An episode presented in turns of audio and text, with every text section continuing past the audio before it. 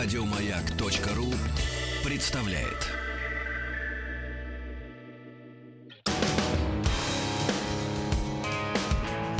Сергей Стилавин и его друзья.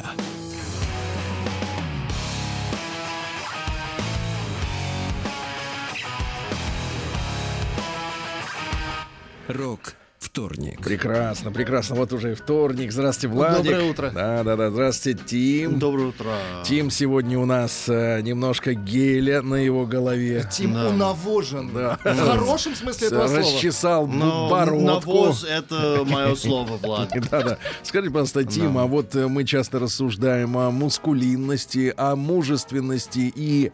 эм, э, ба- Проблема в том, что вы дискутируете это. Да, да. Мужики А мало говорят. Нет, нет, я хотел вас спросить именно не о Ага. дискуссии, это за советом к старцу обратиться хочу. Скажите, пожалуйста, насколько мужчине, который позиционирует себя как самца, который, например, может даже и сайдинг прих, э, пришпандорить к Да. дому, насколько вот уместно мужчине настоящему, стопроцентному, использовать гель для укладки волос? Это вопрос, э, который стоит перед нашей аудиторией тоже достаточно остро. Ну, к сожалению, у тебя не было возможности встретиться, а, познакомиться с моим отцом. А Вопрос. если э, ты познакомился бы с ним, ты Так. увидел, что у него гел, и ему можно, поэтому мне можно. Погодите, погодите, но э, сын за отца, это я понимаю. Но Да. в теоретическом плане, потому что вы знаете, да, Тим, а, сначала, вот люди как рассуждают, сначала гель, Ну, есть потом, проблема. а потом патчи под глаза. Да. да, да. Ну, да. Сергей, значит, вечная проблема в том, что есть Rush Today. Моя Да. основная работа, которая мешает а, на, а, на маяке. Я хотел бы просто очень сильно хочется а, брить голову на лысо, Так. но для Так, работы там лысо? нельзя. А Надо, что? чтобы было волосы, чтобы я выглядел Серьезно? адекватно. То есть нам э, диктуют тебе и образ? Ну, до некой степени, да. Там Вот, э, э, в Америке есть слово имиджмейкер или, или это тоже наше я изобретение? имиджмейкер без вообще волос. А, Нет, я имею в виду, есть слово в английском языке имиджмейкер или Наверное, что-то есть, но для нас в деревне а, не особо нет. Хорошо. То есть ты вот только по производственным нуждам используешь гель. Да, То есть потому если что для мне работы. нужны волосы, чтобы выглядеть достаточно Ну, и да, прекрасным. Да, Ты да, да. скажи для обычного мужчины, ответь на вопрос, мазать или не мазать? Да. Можно, но это очень все целиком, Влад. А, целиком? А, целиком мазать. Ну тогда на, нет. на водной основе, конечно. Целиком.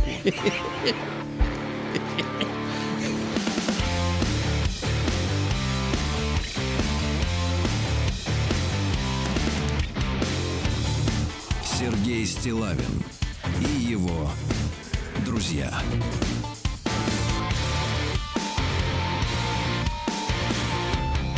Рок Ну вторник. что же, вот, вот уже подтягиваются комментаторы, которые уже откушали с утра, э, так сказать, э, яичко.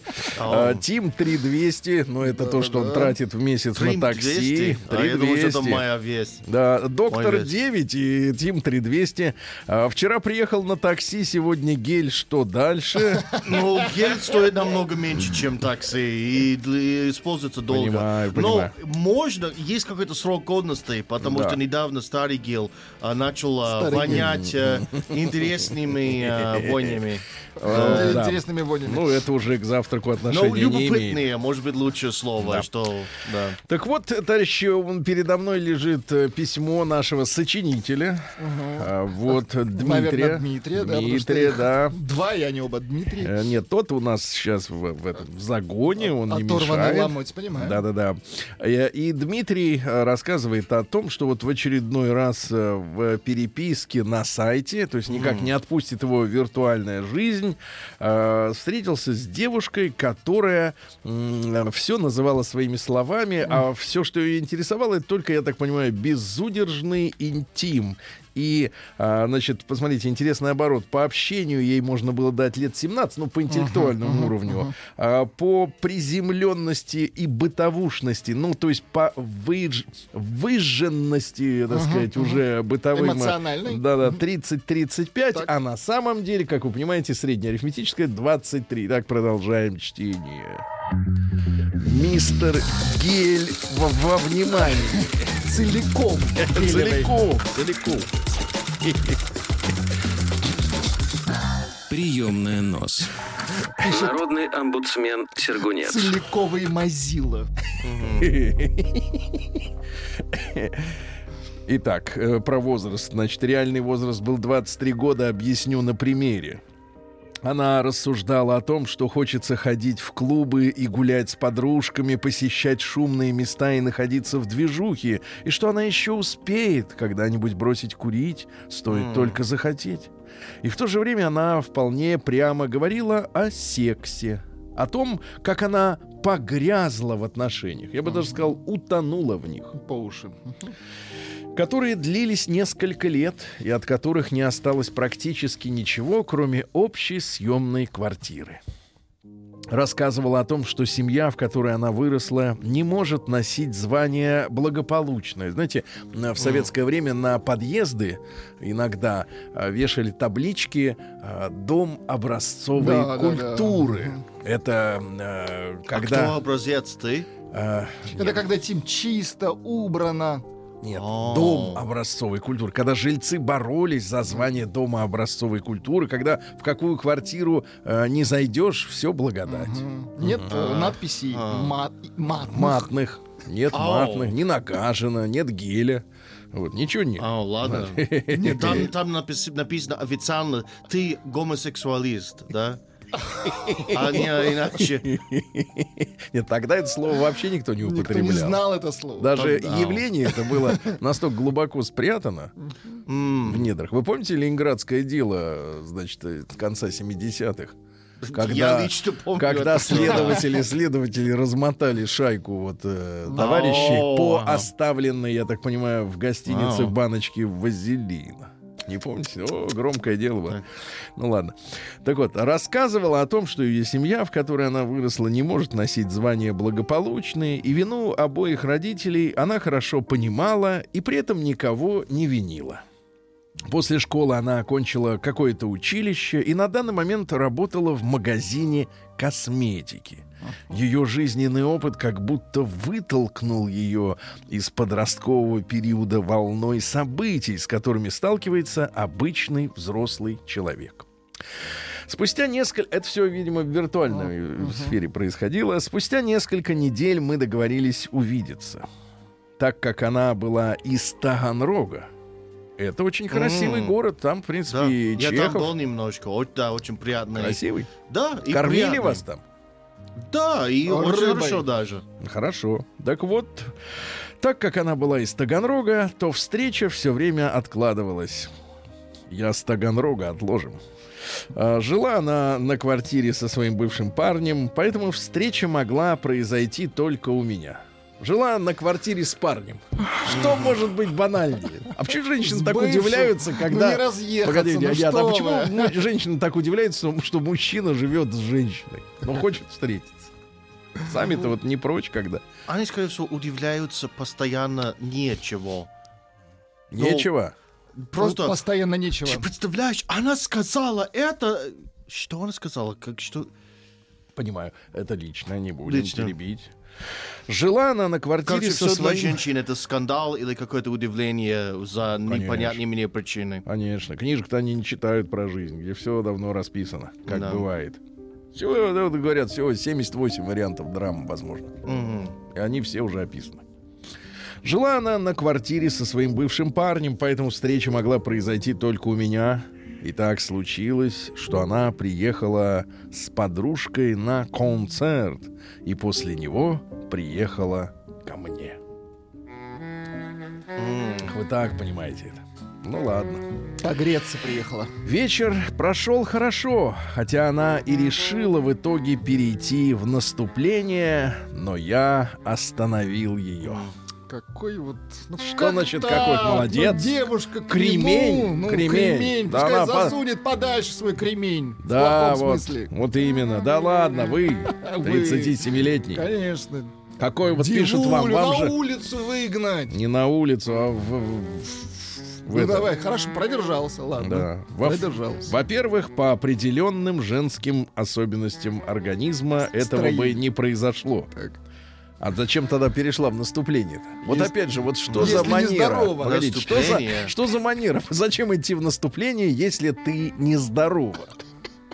Правильно, Вау. Тим, понимаешь? Вот видишь, нелогичность какая. Человек Я идет в наступление, а у него... Нет, понимаешь, это все равно, что, знаешь, вот э, смотришь, э, бандиты бегут. Да. Ты на них в атаку, а у тебя патроны кончились. Ну, это отвратительно, да. Это то же самая история, это бессмысленно все. А они потом говорят об ответственности. Так вот это и есть ответственность. У тебя нездоровый организм, а ты идешь в наступление. Вот безответственность, конечно.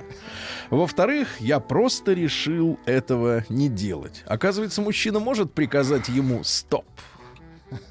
Оказывается, чего? может. Потому что э, ходят в обществе разговоры о том, что мужчина это как бы раб своего, назовем это эго. Это рапс. Тоже три эго. буквы. Да, так вот. В тот вечер я почувствовал в себе новое ощущение. Я Ага. смог остановить мой поток эмоций и желаний. Я смог просто поступить правильно. О, Тим, а мы Ну, теперь можем... он может работать в монастыре. Минуточку, ты... Новая карьера Ты не трогай ты! Без, Я не трогаю. без Молодец. Это. Это тяжелый, это тяжелый труд. Нет, ты скажи, Тим, вот смотри, это он совершил, вот как говорят женщины, поступок, правильно? Да. То есть он, смотрите, что он написал, еще раз, смог поступить правильно, то есть он до совершения ошибки сделал выводы о том, что есть правильный вариант да, развития ну, событий и да. неправильный. Обычно мы оглядываемся назад и даем оценку. Ага. Это было правильно, это не очень, а человек смог в реальном времени дать оценку своим действиям. Дать Вот. Заранее. Посмотрите, он взрослеет. Да. Понимаете? Потому что Ну, хорошо. Лошара, лошара, он сначала делает, потом, значит, кается. В ней я не видел объекта желаний, каким она была в переписке. Да то, что товар не соответствовал э, рекламной, э, так сказать, акции. Немножко потух он, короче. Да, ее образ заполнился другим смыслом. Я увидел в ней потерянную девчонку. Lost girl. На, на русском это намного красивее. которая э, думала, что сексом можно создать отношения или крепкую связь. Конечно, нет. Кстати, я читал Ну, литературу. Я, э, я, я не согласен, потому что Вы это, нет, вы нет, это вы вот, иной. э, эта связь будет навсегда, как У вас сказать. гель, я понимаю. В Но памяти на самом Ну, деле, Сергей может делать даже без геля. считаю, Если, если ты так, так захочешь. Вам, да, я согласен. Да, да. Но я читал специальную литературу, что женщины, к сожалению, это их проблема большая, э, природная. Они гораздо, ну вы знаете, да, они гораздо сильнее привязываются к курению, гораздо сильнее и быстрее у них развивается алкоголизм, наркомания. И, к сожалению, особенности женского организма таковы, что э, испытанное с мужчиной физическое удовольствие Да. э, делает в женщине ментальную связь с этим мужчиной. Ну, а, у мужика хорошо. так, а у мужика так не происходит. То есть э, э, думать о том, что мужчина, который переспал, э, тут же по физиологической Сойдет причине влюбится, это не, так не Ну, происходит. тогда я полубаба, Сергей, потому что я как-то всегда хочу Ты оставаться. полуёж. Но Ты проблема с в том, что потом они все меня бра- Ты с такими бросают. заявлениями аккуратней, ты ты полу, полубаба. полубаба. А ты, ты аккуратней. Я сказал в эмоциональном смысле. Гель? Нет, ты не сказал этого, ты сказал полубаба. Кстати, нашли название сказал, для- в этом смысле, в этом контексте. Потому что я Сергей, я не могу просто так это делать. Конечно, ты не можешь просто так. Только за деньги. Конечно, да что нашли? Название для Ну, геля ну, честно говоря, Владик, я завидую женщинам, потому что было так здорово. Да подожди, Хоро- хорошее название. Погоди, чему ты завидуешь? Но они могут просто создать карьеру вот этим. Да ладно, это все мифы. Мне кажется, это все мифы. Тут талант нужен, чтобы так создать. А если бы ты страшули Я не родился, знаю, а? ты Ты иногда. как женщину назвал, Ну, страшули? если бы. Ты 37-летний болван. Да. Короче, название для геля, для волос придумали. Тимоха. О, Тимоха, релакс. Тимоха, Маш, где плохо. Тогда везде. Да я мы уж поняли, что у вас это такой универсаль. Universal. Джел. Да, итак, отношения и крепкую связь. Так. Она многое о нем знала. О ком?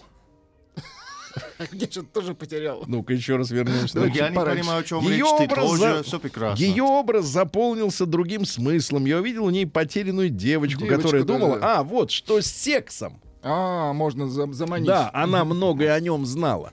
Это очень печально, когда ты видишь женщину и чувствуешь, что она много о нем знает. Когда она делает выводы только по сексу. Очень печально. Но Очень. это все выглядело так неестественно. А, Неестественно. Как неестественно по-английски? Un- Unnatural? unnatural. Maybe. Елки зеленые. Unnatural. Какой красивый язык оказывается. Я Иногда. ощущал, что внутри она. То есть он снаружи, но ощущал, что она, да, Но он представил наивная, уязвленная прошлым девочка. Ну, И- давайте на этом, собственно говоря, немножко при- Интересная история. приберем Ах. поводья, приберем, да. Прием корреспонденции круглосуточно. Адрес стилавинсобакабк.ру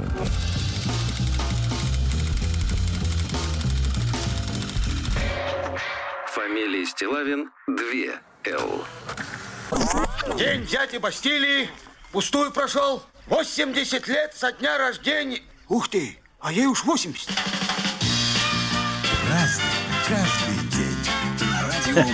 Ну что же, э, десятое сегодня, да, у нас? Очень хорошо. Да, да, да. Э, Сегодня два праздника, которые слились э, для нас воедино, Так. э, Владик. Сегодня, во-первых, конечно, День прав животных.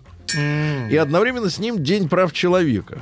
То есть фактически те люди, которые назначили 10 декабря этим праздником, они слили в эти Сегодня де- два день понятия. с животными, да? Да, да, да. Или, В хорошем да. Вот. Что мы А, но- все куры. но я читал, читал исследования американских э, именно экономистов, как мне показалось, да, м, вот из, из речи. Там говорили, что в принципе именно с экономической точки зрения предоставление тех прав, которые были вот в этой декларации 50-го года прописаны, это с экономической точки зрения невозможно сделать. То есть это дело не в доброй воле там или в злой, а просто это наобещали, как всегда, народу фуфла.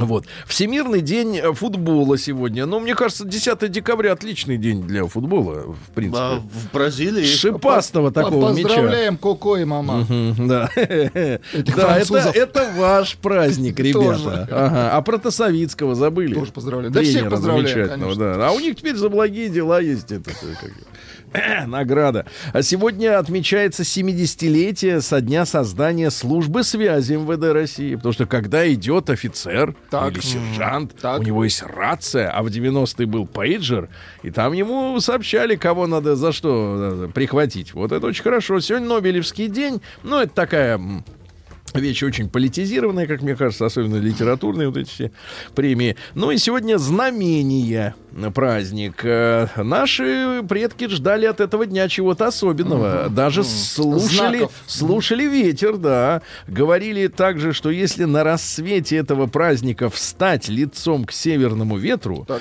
то он унесет все беды и печали. Да-да-да. В лесах э, шла своя жизнь. Сегодня лосики теряют старые рога. То есть их можно найти и к стене пришпандорить, никого не убивая, да.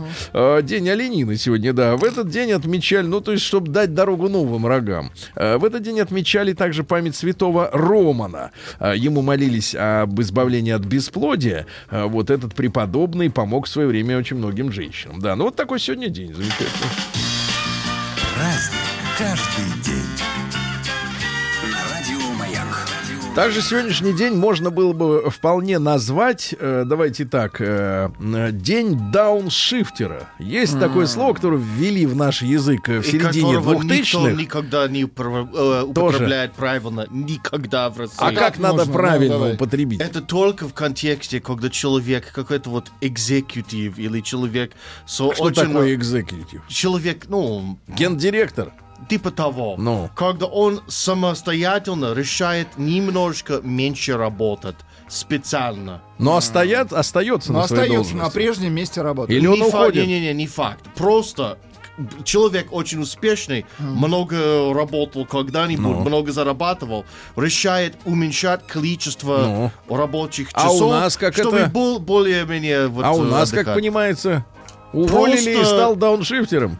Просто я сменил работу, я дауншифтер, о чем речь непонятно. Понятно. Ну, короче, это... спросил Рустама, он это Да. говорит и не понимает, о чем речь. Ах, он не раз. понимает. Вот Да. черт, а.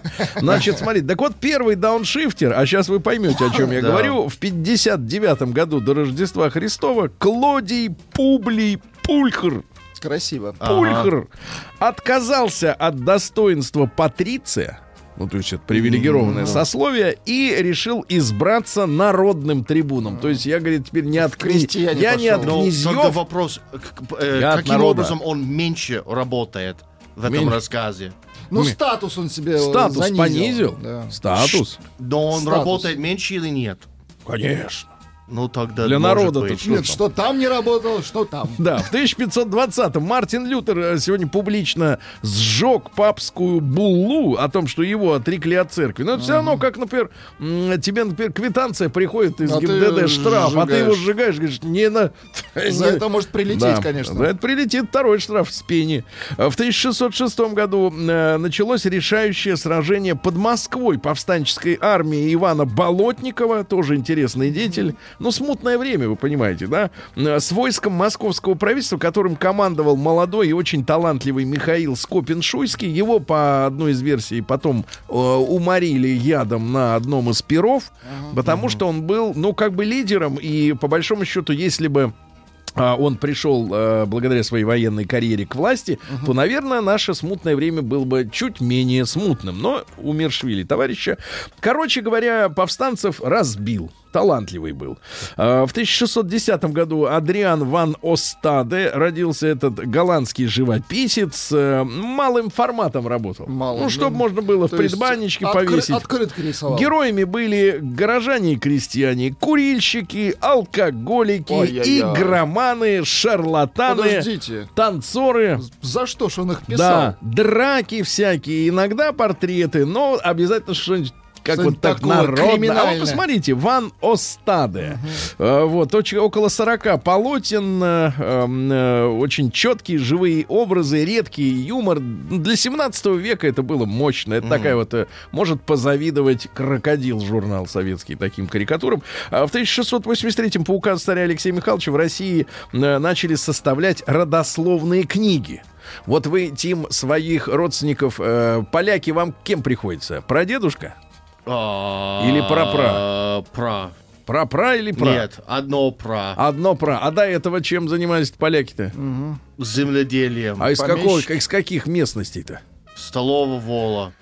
Откуда? Столововола. С того. Столовая С того. ложка. А, Столовая ложка, Да. все. Прекрасный район Польши. Друзья мои, сегодня в 1699-м э, Петр I учредил Андреевский флаг, то, сегодня, то есть сегодня и день Андреевского, так сказать, да, стяга, это крест диагональный на белом фоне голубой. Э, в 1798-м Александр Петрович Брюллов, это архитектор, братишка художника Карла Палыча Брюллова. То есть был художник, а есть этот архитектор, ну, то есть посерьезней, да, посерьезней. Вот он построил, построил что? Пулковскую обсерваторию. Хорошо. Здание гвардейского экипажа на Дворцовой площади. Очень Красота. хорошо. Значит, лютеранская церковь Петра и Павла на Невском проспекте. Был автором интерьеров э, Зимнего дворца. То есть Слушайте, все ну, очень молодец, хорошо. Да-да-да. 46 лет прожил в удачном браке. Вот. Дома у него бывали э, и Брюлов, ну, брат тот, который брат, тот, конечно, приезжал покушать. И Николай Иванович, э, извините, Васильевич, конечно, Гоголь. Ну, в 1700 Николай Иванович, да. Да, в 1799 во Франции введена метрическая система революционная. Тим, что вы думаете, кто придумал мет- метр? Что за люди? а, французы при революции. Это понятно. А кто конкретно? Вот как вы думаете, откуда это при- пришла идея? Жан-Жак Митре. Нет, Жорж Метр говорит. Нет, нет, нет. Так вот, ну неважно. Самое, самое интересное, что Америка, да, подписала документы, но не хочет отказываться от своих идиотских... Да, не хочет, идиотских, Но вы да. тоже, у вас смартфоны 6-дюймовые и э, шины что? 22. Я могу пересчитать в миллиметрах. От этого ничего Но не изменится. никто, будет рекламодателям не нравится. Телефон Тысяча- 6 дюймов или сколько это там? Э, 6 много. дюйма. 150 миллиметров. Минуточку. Ужас. А В Ужас. 1804 в миллиметрах гораздо больше, кстати. В 1804 году Эжен Сю французский писатель, э, участвовал в морских экспедициях, бывал в Гваделупе, на Антильских островах, то есть э, Молодец. курортный образ жизни вел, понимаешь, да? Так вот, папаша его а, был известным хирургом, оставил сыну миллионное состояние, это позволило будущему писателю жить на широкую ногу, у него были женщины, квартиры, э, мясо. Э, вот, ну и, соответственно, потом отдался литературе, Э, ну и там история такая, что индивидуальная нравственность, Так. ну то есть вот нравственность Личная- человека, личная да, нравственность. обусловлена общественным строем. Вот если вокруг э, сволочи, Негодяи. так да, и ты то и негодяй. нравственности нет. Вот это бумерская идеология. Не мы такие, жизнь такая. Из, из Беларуси сообщение. Нет Давайте. такого места в Польше, Тим. Мгм, Вот Да. именно. Вот из, Белор... из Беларуси виднее, кстати говоря, да. Дальше. Ну, какие произведения? Парижские тайны, Вечный жид, Лежу Эрран. Лежит О, и ранен. Да, да, да, тайны народа и так далее и тому подобное. Цитаты. Правосудие это как мясо. Слишком дорого, чтобы его ели бедные люди. Красиво. Или долг общества предупреждать зло и не только поддерживать, но и вознаграждать добро. И, наконец, чтобы узнать своего человека, разбойникам, как и честным людям, достаточно одного взгляда. В 1813-м сегодня окончено строительство первого парохода в России на петербургском заводе «Биржа». Он был деревянным, носил имя Елизавета. Мощностью 4 лошадиных силы была паровая машина на нем. Вот, грибные колеса. Он курсировал по линии Петербург-Кронштадт. Вот, замечательно. А в 1815-м английский математик Августа, женщина. а, Вот, Ада Кинг, э, звали ее также графиней Лавлейс. А папашей-то был знаменитый а, английский поэт Джордж Байрон. Ну Ау, что? вау. Но каким папашей? Таким прих- пришедшим не- разок папашей. Вот, он через два месяца после рождения Августы развелся с мамочкой. Слился. Вот. э, Ну и, соответственно, отношения поэтами, поэта с его женщиной были сложными. Ну, как Были всегда, да. сложными, да. Э, Почти никто из этих женщин с Байроном счастливой не стал. А он сам говорил, что всякое существо, к которому я привязываюсь, погибает несчастной смертью. Поэтому э, под предлогом того, что женщину ждет э, гадость какая-нибудь, она, он ее и бросал. Говорит, я тебе жизнь сохраняю. Кстати, отличная тема. Такой ход, да? Такое спасение А вот, значит, что касается Ад- а- а- Августы, да, она была помощницей знаменитого английского изобретателя Чарльза Бэббиджа, который прототип современной цифровой вычислительной машины построил, то есть огромная размером с комнату там вот она, Счеты. да, вычисляла сама, арифмометр гигантский, 60 операций в минуту, то есть одна Ну, операция в да. секунду. Вот, но говорит, что Увлечение математикой э, имело отрицательную э, Так, так, сторону. Она изобрела так называемую безошибочную систему игры на скачках. То есть как ставки делать на лошадей. И стала проигрывать деньги, вы представляете? Ну вот, э, она до 37 лет не дожила. Жаль. Да, но талантливый математик. А в 1819-м Эдуард Алфред Каупер, это английский инженер, который изобрел в 1857-м воздухонагревательный аппарат для доменных печей, который называется до сих пор Каупером. Вот, изобрел пишущий электромагнитный телеграф. То есть не надо записывать, он сам так сказать, на ленте чертит, да? Ну и, конечно, один из, э, так сказать, мужчин сегодня родился, которым мучили, Тим, э, советских школьников э, всю жизнь. Это поэт Николай Алексеевич Некрасов в 1821 году. Э, все считают его народным поэтом, что он типа за народ, а на самом деле в дорогих меблированных комнатах, да с чужой женой. Ай-яй-яй-яй-яй. С женой своего же издателя. То есть ему еще и бабки платили за стихи. А он женщину а он еще забрал. и женщину забрал. День дяди Бастилии пустую прошел. 80 лет со дня рождения. Ух ты, а ей уж 80.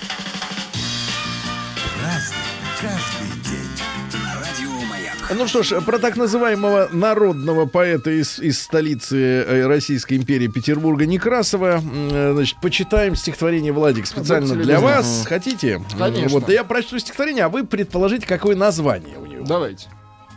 Жизнь в трезвом положении куда не хороша. В томительном борении сама с собой душа, а ум в тоске мучительной. И хочется тогда то славы соблазнительной, то страсти, то труда.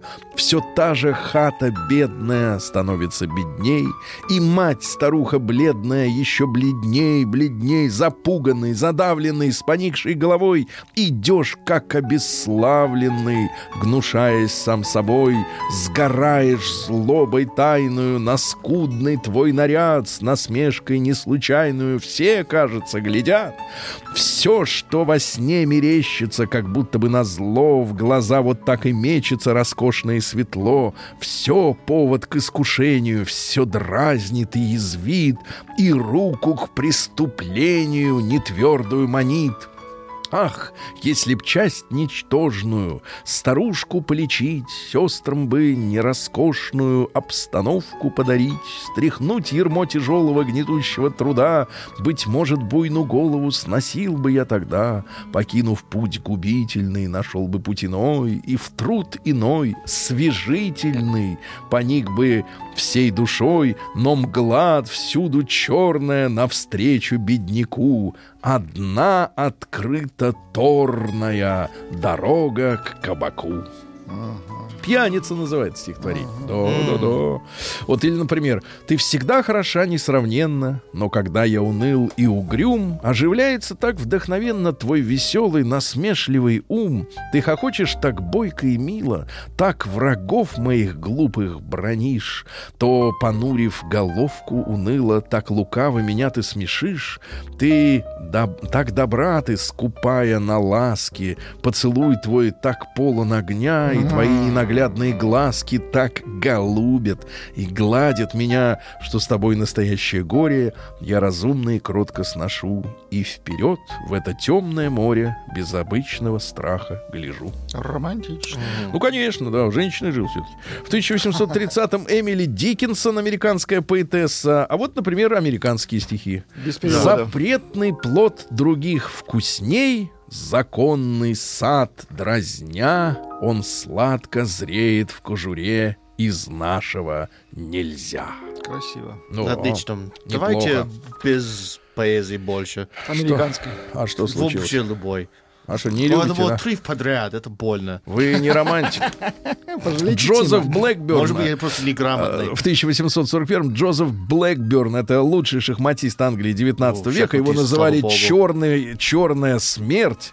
Э, Не коктейль в банке из-под пива, а просто шахматист. Увлекся, кстати, шахматами поздно, только в 18 лет. Э, Почему звали черная смерть? Он носил поношенный черный костюмчик и очень старый потертый черный цилиндр. Но э, рекорд игра вслепую на 16 досках. А в 1851-м Мелвилл Дьюи, это американский библиотековед, он что ж придумал-то? Систему укладки книг на полках придумал. М, Это да, ж да, по да. системе, да. Андрей Януарьевич Вышинский, знаменитый советский э, прокурор 30-х Да что? годов, а родился он в 1883-м. Ну и вы знаете, что после февральской революции 17 он был комиссаром милиции Якиманского района Москвы и выписал ордер на арест Ленина. Да-да-да, самое смешное. А потом каким-то чудесным образом встроился в новую систему. Система? Да вы что, еще и Да, жив? да, да, да. И остался жив, кстати говоря. Скончался в Нью-Йорке от сердечного приступа. Видите, какой нужный человек. Фантастика. Выписал ордер на арест Ленина, а никто его и не уконтропупил. А в 1891-м Нелли Закс, это немецкая поэтесса, извините, Владик. Немецкая поэтесса, Ну, да. А, вот. Ну, не будем. Хорошо, я вас пожалею. Это не, то же да, самое. Не надо сейчас. Говорит женщина. А в 1901 году Карандаш родился. Это наш клоун Михаил Николаевич Румянцев. Он считал, что э, каждый клоун и- должен иметь э, псевдоним. Выступать под своими фамилиями нельзя. И, а, а были у него два клоуна под началом, которые хотели под своими фамилиями свои. Тогда он сам сделал им афиши с названием, э, с текстом «Весь вечер на манеже Шизи и Френик». И они на следующий же день придумали себе другие псевдонимы. В семнадцатом году Владимир Ильич Ленин подписал декрет об освобождении государственных рабов-негров, которые были закуплены за казенные пополненный счет для строительства Турксиба в 1912 году. Было принято решение отправить негров в Африку ближайшим сухогрузом, однако освобожденные рабы, узнав о своей свободе, тут же сбежали, и следы их теряются. Очень хорошо. Если видели, сообщите. В 21 году сегодня, а, в- в- значит, э, в рамках НЭПа, новой экономической политики, частным владельцам предприятий, на которых было занято не более 10 рабочих, возвращена вот собственность. Ага. И, ну, пекарни, какие-то мелкие артели, да, снова заработали. И, кстати, страна за несколько лет опять стала э, сытой и веселой. Анна Дмитриева, замечательная теннисистка и спортивный комментатор в 40 году родилась. А сегодня, в 52 году, м, э, Николай Иванов, следователь, имя которого связано с так называемым узбекским делом Хлопковым. А говорят нынешние специалисты, что те, то дело, э, когда э, узбеков э, показательно сажали за коррупцию в крупных масштабах приписки, да, оно, собственно говоря, сыграло на пользу перестройки, а, потому что элиты региональные были запуганы, что их всех пересажают, и это им придало сил, чтобы они разбежались в 91 году и, соответственно, Чтоб не а, прищучили. Да, чтобы их не прищучили. Ну, ваша любимая певица Таисия Повали. Да вы что? Да, да, да. послушаем, как она звучит. А, маму зовут, любимая. э, маму зовут э, Нина Даниловна Конопляная. Вот Красивая видите, хорошо. Да, Красивая. Брайан Молка из группы Пласиба. Спасибо. Да-да-да. Ну и в 81 году гру- гро- громкое дело вот в рамках э, нашей э, спецрубрики «Товарищ полицейский» мы говорили о бриллиантовом деле в Москве. Вот в этот день убита Зоя Федорова в своей квартире на Кутузовском проспекте. Актриса. Пропали шубы.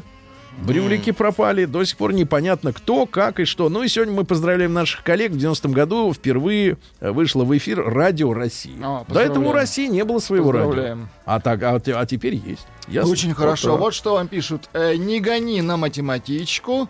Наврали 6 дюймов это не 150, а 152 миллиметра. Столова воля это бульдозер. Ага. Нашизофренил с клоунами. А победило сообщение опять очернил неграми Ленина.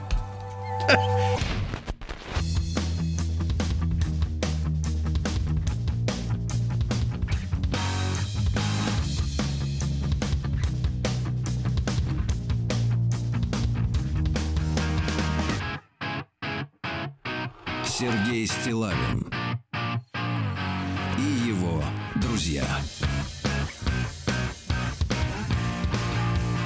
Рок вторник. А Сегодня прекрасный вторник, друзья мои. С нами сегодня мистер Гель. А, Человек э, по фамилии Кирби сегодня делает массу политических заявлений. Например, Ну, например, эмоционально он полуженщина. По поводу интимных отношений и факт, что я не могу просто так делать кое-что. Просто так Без делать эмоций. кое-что. Без Без денег. привязанный к партнеру. А теперь Омск, Тим. Да. Омск. Да, Им там, тоже нужен гель. там твой гель.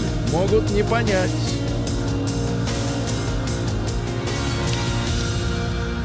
Зона 55.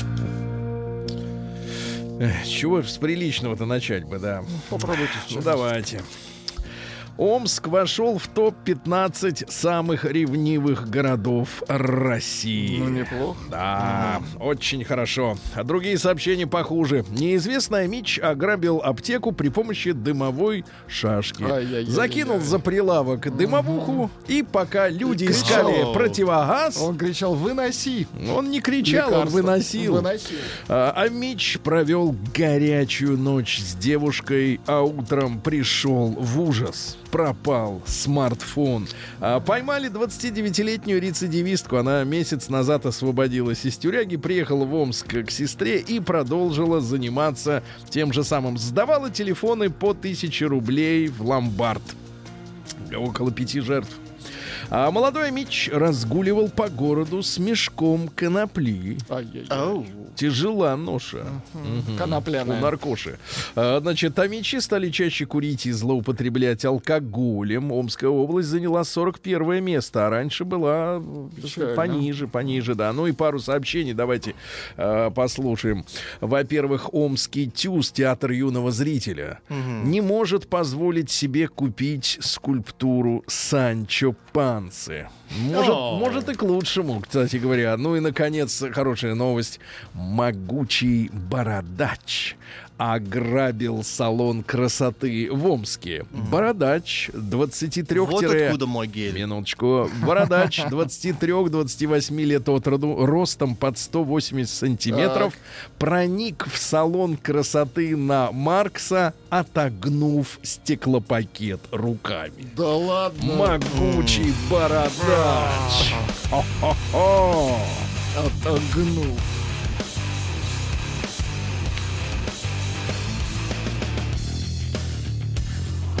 Сергей Стилавин и его друзья.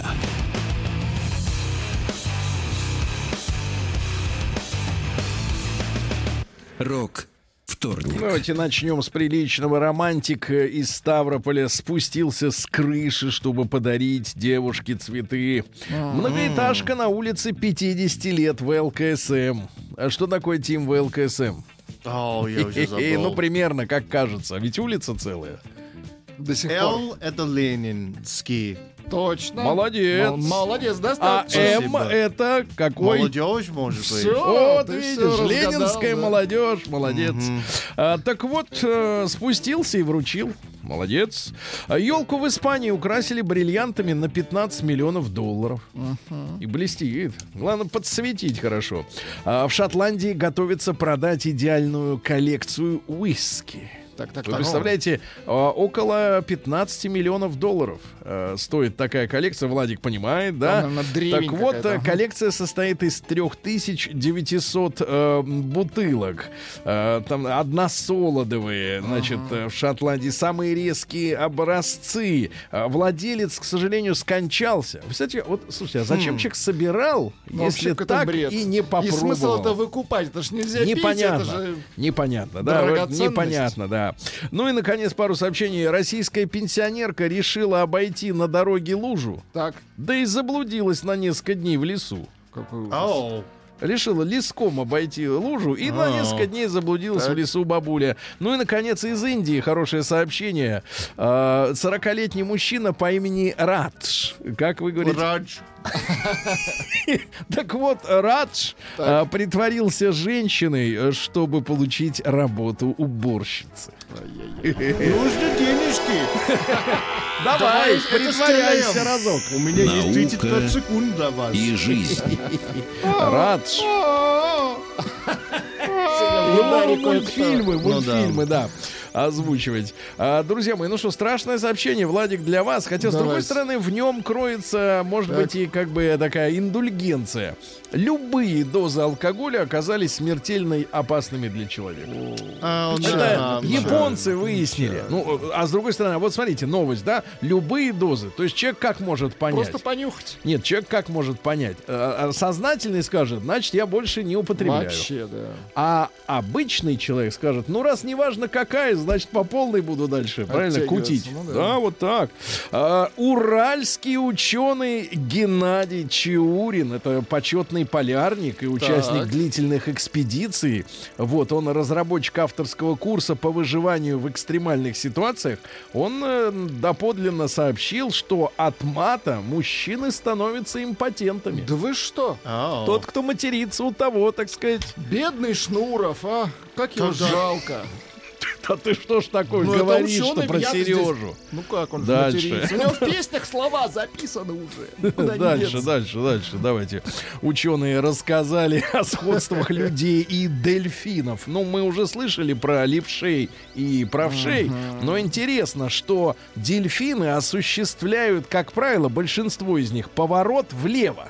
А, То есть ему надо, когда повернуть, он влево, но а, поиски еды он совершает левым глазом. А правый у него запасной, запасной, да. Дальше ученые сделали напиток, который помогает похудеть. Но это какая же мерзость. Значит, Так, смотрите, давайте. коктейль состоит из, э, значит, сыворотки, сока и морской травы, которая растет вот в гадость. соленых М, морях, гадость. да, как сорняк.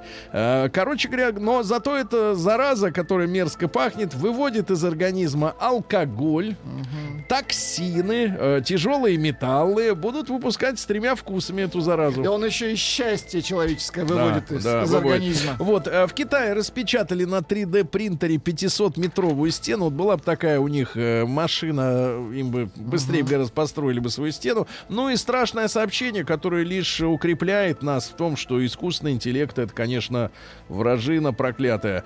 Нейросеть научили читать по губам речь человека. Шевели губами. Быстрее. Read my lips, как говорит, да? Новости типа того. капитализма. No new taxes. Yes.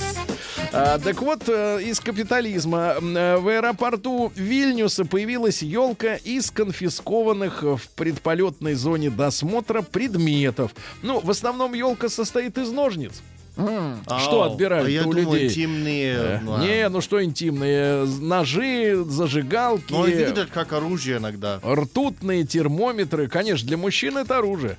Э, Вот э, крошечный веганский десерт разозлил пользователей интернета. Значит, опубликовали веганы, это ж люди, которые не едят ничего, Ничего. животного. Животное. Значит, десерт состоял из следующего: тарелка, Так. то есть это часть десерта. Ага. Тарелка, э, значит, на которой лежал маленькая долька банана с воткнутой свечкой и надпись шоколадным сиропом с днем рождения. Фу, Веганский десерт, да. Дальше бывший профессор, слушай, профессура, мне кажется, лютует во всех странах. Ну, У нас этот Соколов, да. У нас. Соколов, а в американском штате Флорида профессор попытался э, сразу пять человек укокошить. Но это Флорида, это не считается. Погодите, Почему? и скормить Потому что это наш Омск. э, и А. скормить крокодилом их. Но они Вот. везде. Сканировать, ск- скормить. А мужчина обостроил, обустроил в штате Мэн. э, Что за люди живут в штате Мэн? Ну, Мужчины?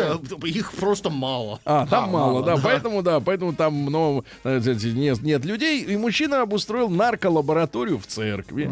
А школьница из США, из Флориды, опять же, да, а, выложила в сеть список одноклассников, которых хочет замочить. Э, Девочке 12 лет. Э, вот. А что вы смеетесь-то? А, Я Дипломата... вспоминаю свое детство. Сладкие времена. Дипломата из Мексики задержали за то, что он украл э, рукописную биографию Казановы из Ай-яй-яй. музея. Да-да-да. Э, Я просто хотел почитать, если... Мгм. Енот Полоскун в Так, так, Тюрингии, это немецкий, э, так сказать, немецкая земля, нализался Глинтвейна, да и погиб. Ну и пару сообщений. Мужчина поссорился с подругой в Техасе. А там же эти... э, Там сторонники Трампа живут. Ну да, Там мексиканцы живут. А, Мужчина поссорился с подругой и на прощание вырезал на ее лбу свое имя. Вот, вот такие у вас люди. Ну и, наконец, немножко длинное сообщение, но, но интересное. А, крупнейший в мире, значит, крупнейшая в мире торговая сеть Walmart. Ага, Действительно да. крупнейшая, да? Да. Пришлось изъять из продажи рождественский свитерок бренда «Веселая одежда». А, значит, на размещенных э, снимках э, запечатлен, представь себе, голубой свитер с горлом, со снежинками. В центре груди э, сидит на диване Санта-Клаус. а перед ним стол, на котором лежит три дорожки белого порошка. Нанесена фраза «Let it snow». Пусть идет снег. Дальше, дальше. В описании к товару указано, что самый лучший белый пудровый снег приходит из Южной Америки. Вот почему Санта действительно любит наслаждаться моментом, когда он получает в свои руки качественный колумбийский снег класса А. класс. Ужас. Это Волмарт. Это Волмарт, ребята.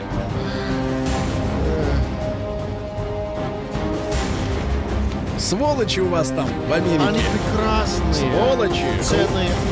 Отрицаем. Россия криминальная. Ну что же у нас произошло? Лейтенант Бонд из м, республики Марии Эл на ходу запрыгнул в автомобиль с пьяным подростком. Дело в том, что 16-летний парнишка угнал машину. А лейтенант Бонд, его иначе зовут Андрей Иванов, Ну, запрыгнул крутыш. на ходу в тачку и остановил угонщика. Крутыш, Браво! да. Мужчина, мы тебя... э, шлем наш привет и благодарность за то, что ты вот спас, может быть, спас людей, понимаешь, куда он там заехал бы на машине. Центнер. Сколько это, Тим? Центнер. Центнер. Центнер. Что? Что? А, да, нисколько. Шире вопрос. Что Э, это? Это, кажется, это что? Это какой-то немецкий городок. Центнер, так. А если я уточню, это вес, это масса, вернее, масса. Сколько это килограмм центнер? А Я не, Не знаю. Ты весишь центнер? Вот скажи или нет? Я как ты думаешь? Больше или фунтами. меньше? Фунтами ты? Фу. Да. Так вот, короче говоря, центнер это 100 килограмм. Центнер наркотиков пропал из камеры хранения московского аэропорта. Так и бывает. Ай-яй-яй-яй. Ты же готовился к отправке. 105 Ай-яй-яй, килограмм. Новый не год. дойдет В терминале Д. Вы были в ближайшее время, в последнее время, в Д? Украли центр, представляешь? Да, а сколько еще лежит? Ждал Деда В Мороза. Уфе ищут местного жителя, которому часть пенсии выдали печеньем. Да вы что? 27 рублей получил печеньем, издеваются. Да, дальше. В Москве у таксиста угнали машину, пока он кушал шаурму. Ай-яй-яй, Кушал, некрасиво. кушал. Москвичку обманул представитель Гарика Харламова. Да как же так? Да-да-да, девушка по фамилии Мельникова рассказала, что ее обманул человек, представившийся помощником бульдога. Некий Кирилл э, выставил сумму за вечеринку в 3 миллиона рублей. Вау. Это уже должно было насторожить. Ну куда Гарику столько? Конечно. Куда ему три? Э, Женщина перевела ему в качестве задатка 250 тысяч. А оказалось, что Гарик ни сном, ни духом. Представляете? Ну и пару буквально сообщений. Давайте. В Прикамье осужден водитель, который пытался выдать себя за своего близнеца. П-п-пам, Да. Ну и пару сообщений.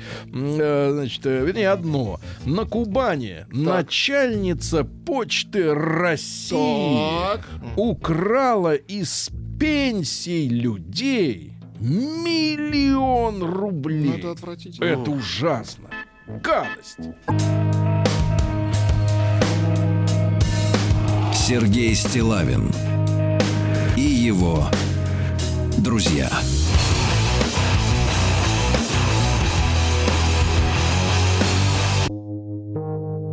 Рок вторник. Так, товарищи, ну что же, у нас с вами сегодня э, радость большая. Э, Вот, я хочу так, так. поздравить, поздравить, конечно, сейчас ищу Евгения Ваганыча. Да вы что, с чем? Это э, человек, которого я, ну, в этом смысле, в котором мы сейчас будем обсуждать, э, помню его с детства. Как говорится, вырос, вырос на его репризах, Тим, потому что так получается, что Евгению Вагановичу э, 74, соответственно, в начале 80-х ему было, ну, удели на 100, да?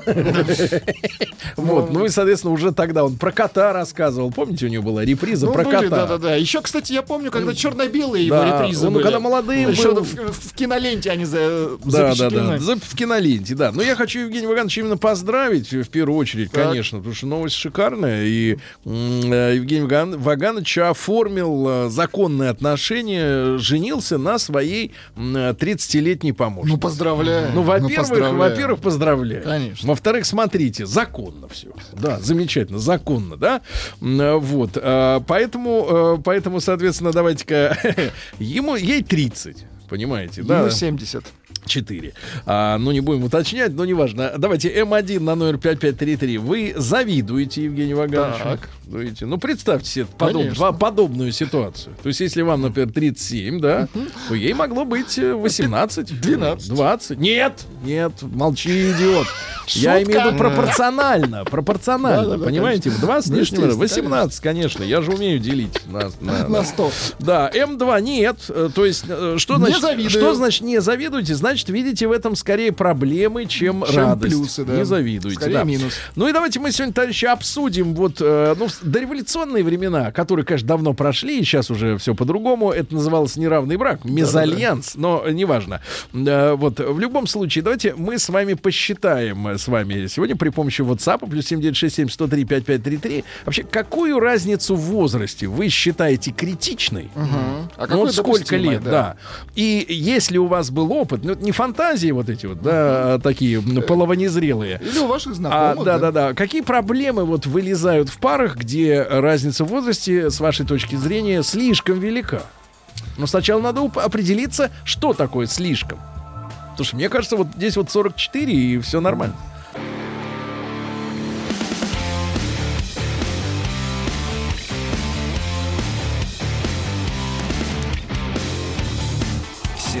Стилавин и его друзья.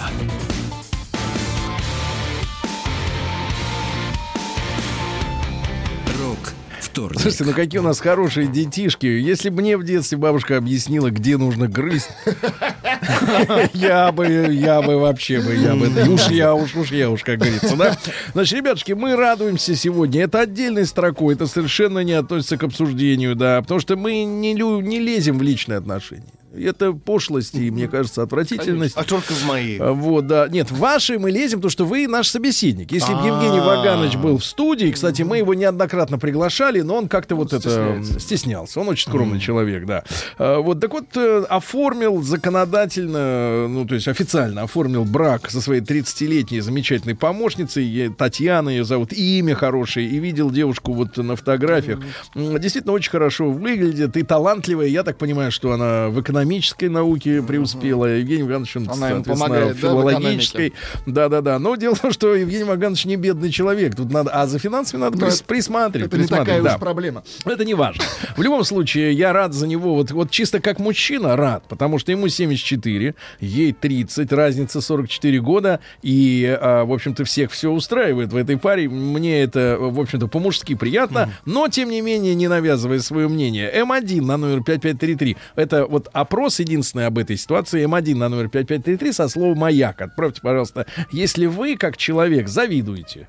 Ну, я не уточняю, кому. Татьяне, Евгению Вагановичу или в целом паре завидуете. Ну, смотрите и думаете. ка- Ну, зависть бывает белой. Например, ах, как хорошо. Да. Мне бы так. Не то, что, ах, он сволочь-то, да. Нет, нет, наоборот, ах, как хорошо. Вот, М2 нет. Потому что, видите, какие-то, может быть, как-то подводные камни. Ну и вообще не завидуйте, да.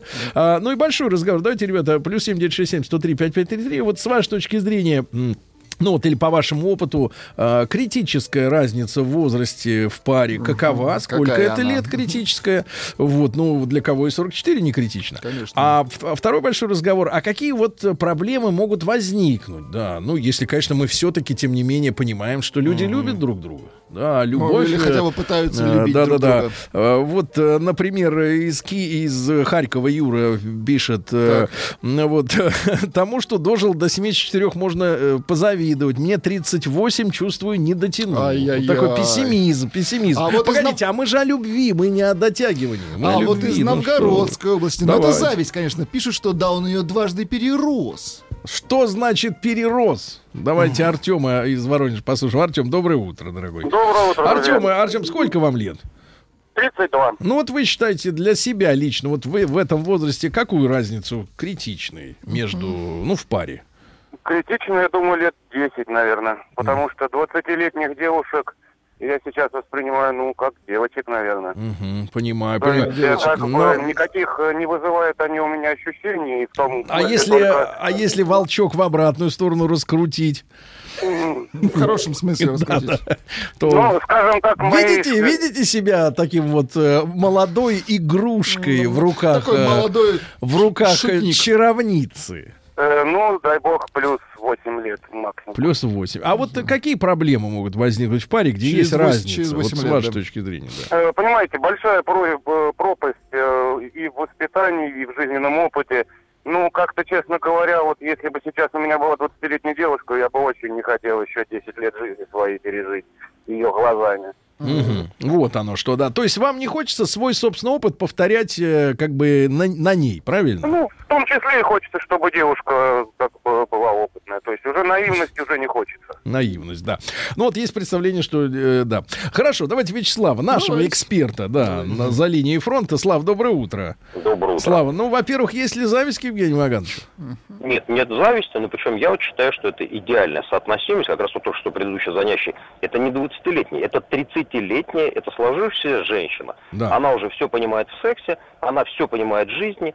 Судя по тому, что она вышла за 74-летнего, скажем так, зрелого человека, она много чего себе намыслила, она понимает, какие, на какие компромиссы она идет, по состоянию здоровья, по состоянию интеллектуального соотносимости.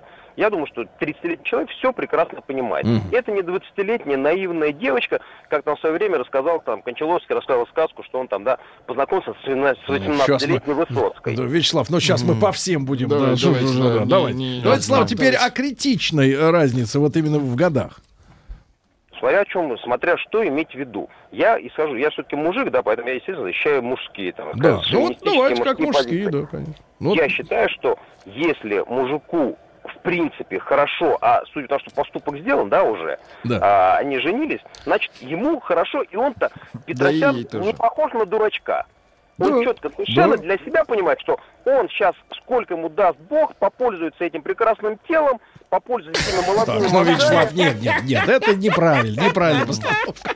Что вы смеетесь? Формулировкам. Э, Я смеюсь формулировки я эти отвергаю. Я тоже. Отвергаю. Не согласен. Не согласен. Формулировки не Вот отвергаю. что пишут люди. Главное, что... Нет, основное, там можно было остановиться, что мужчина сейчас. Да, это самое главное, на самом деле.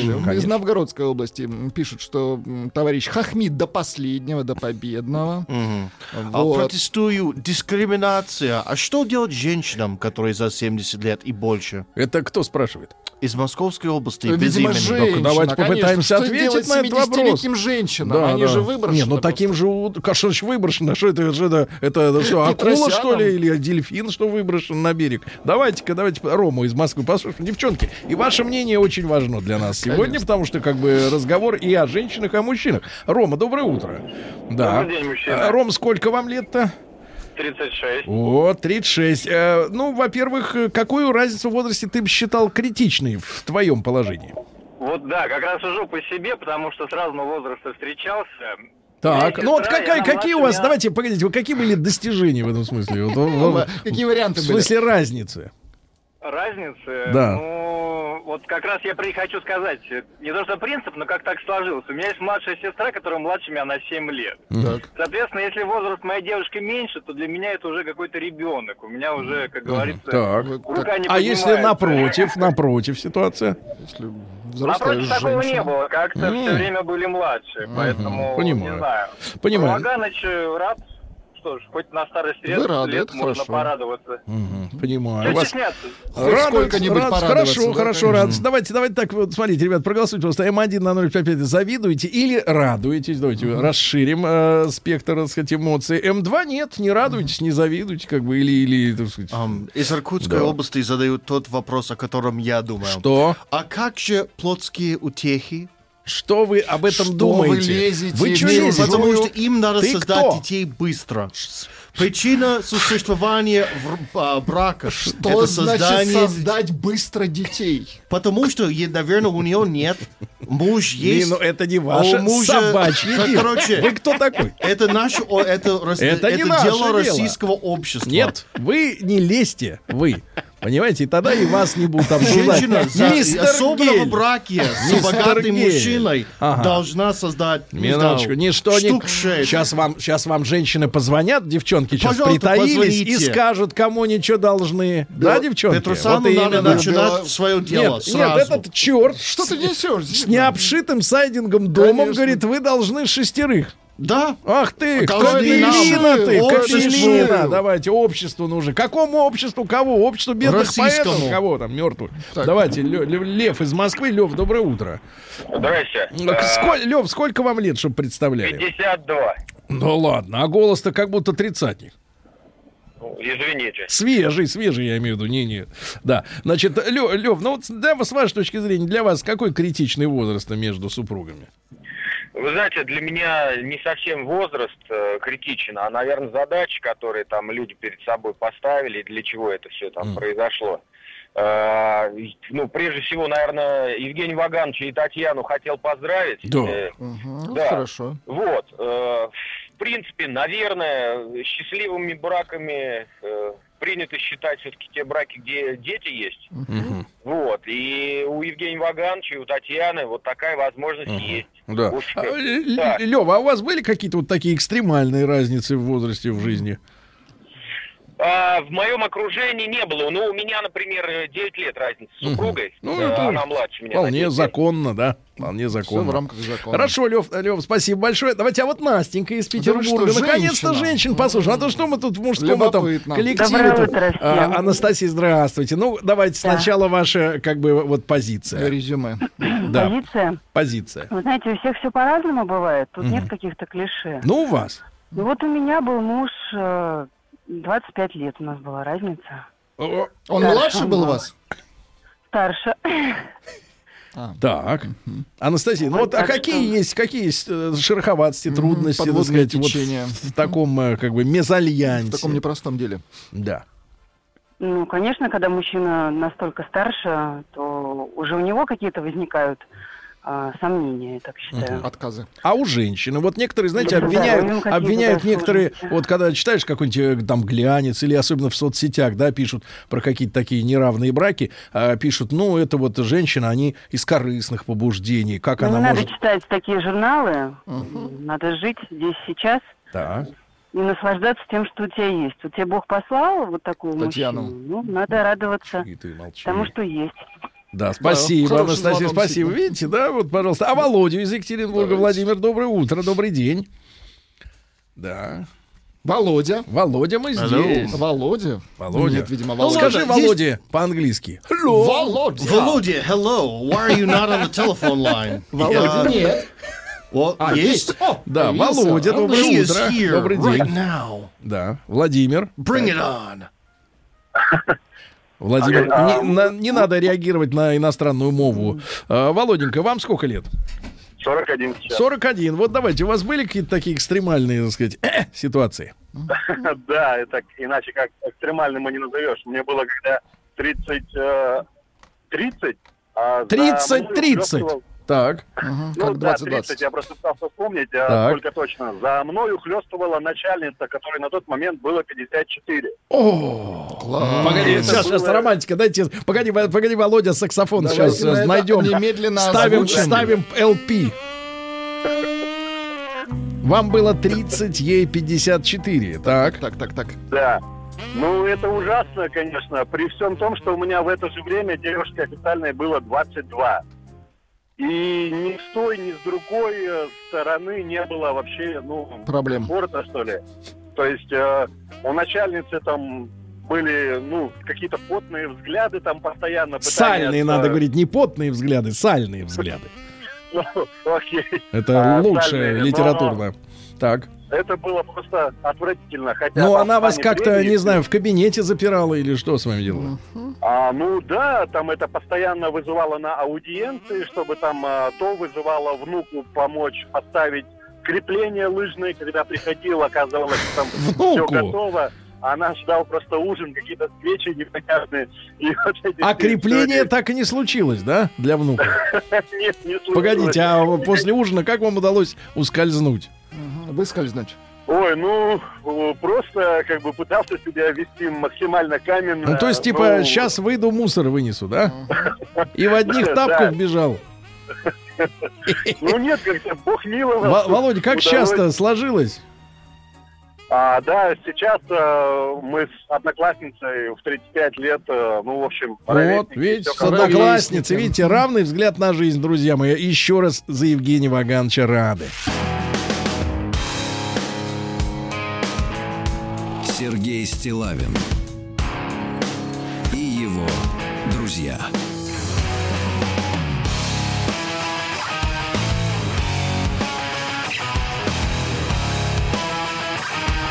Рок вторник. Ну что ж, друзья мои, сегодня мы радуемся э, за э, молодых. Конечно. Молодоженов.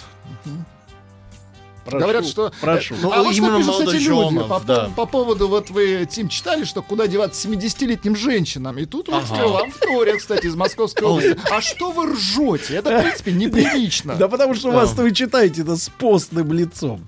Вовсе, Понимаете, да? вовсе И нет. что там Сейчас советуют? вот ответ этим, Да, куда ответ. деваться вот 70-летним. А пишут, а 70-летние могут обратить свое внимание Да. на столетних и выше. Да, я скажу А, так, там, логично. там точно есть пенсия.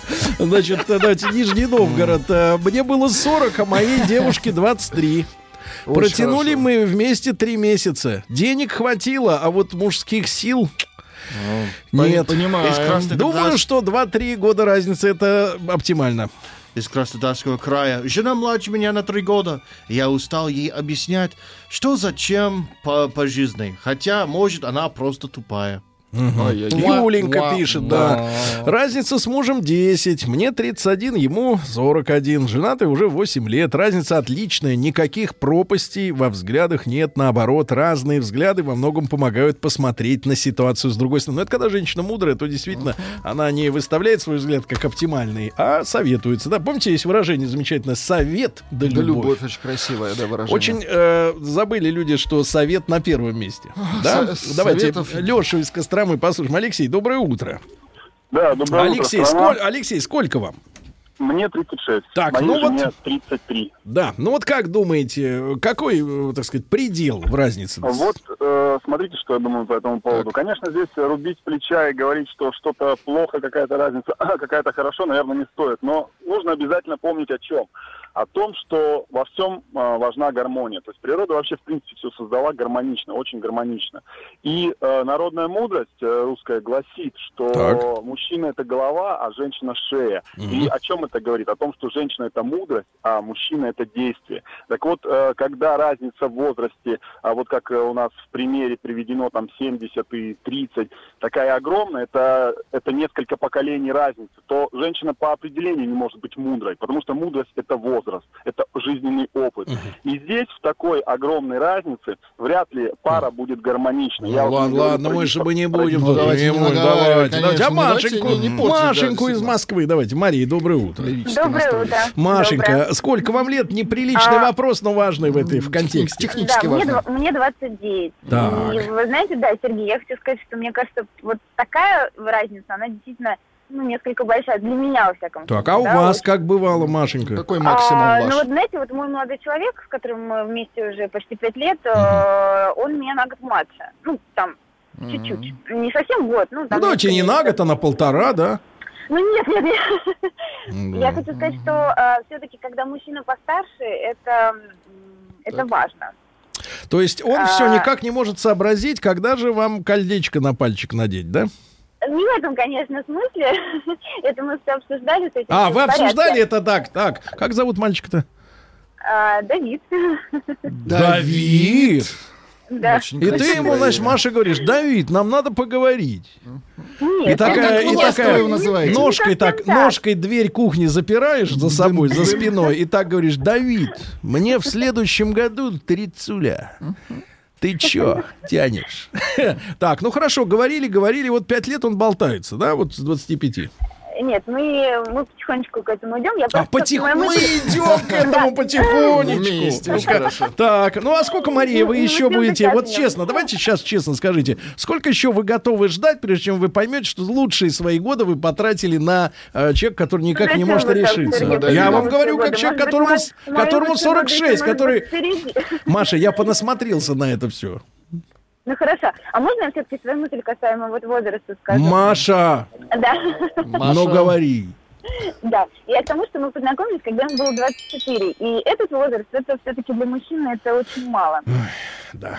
Да, да. И все-таки я придерживаюсь мысли, что мужчина должен быть постарше. Потому что за мужчиной хочется тянуться, хочется расти, хочется быть лучше для него. Маша, выбирайте. 37, 46, вот тебе сколько, Тим?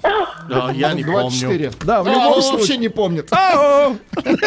Маша, давайте, мы ждем вашего, ждем смс от свободной и, так сказать, да, да, э, да, состоял отношения с женщиной, которой было 40, а мне тогда 30. Из Новгорода, пишет товарищ.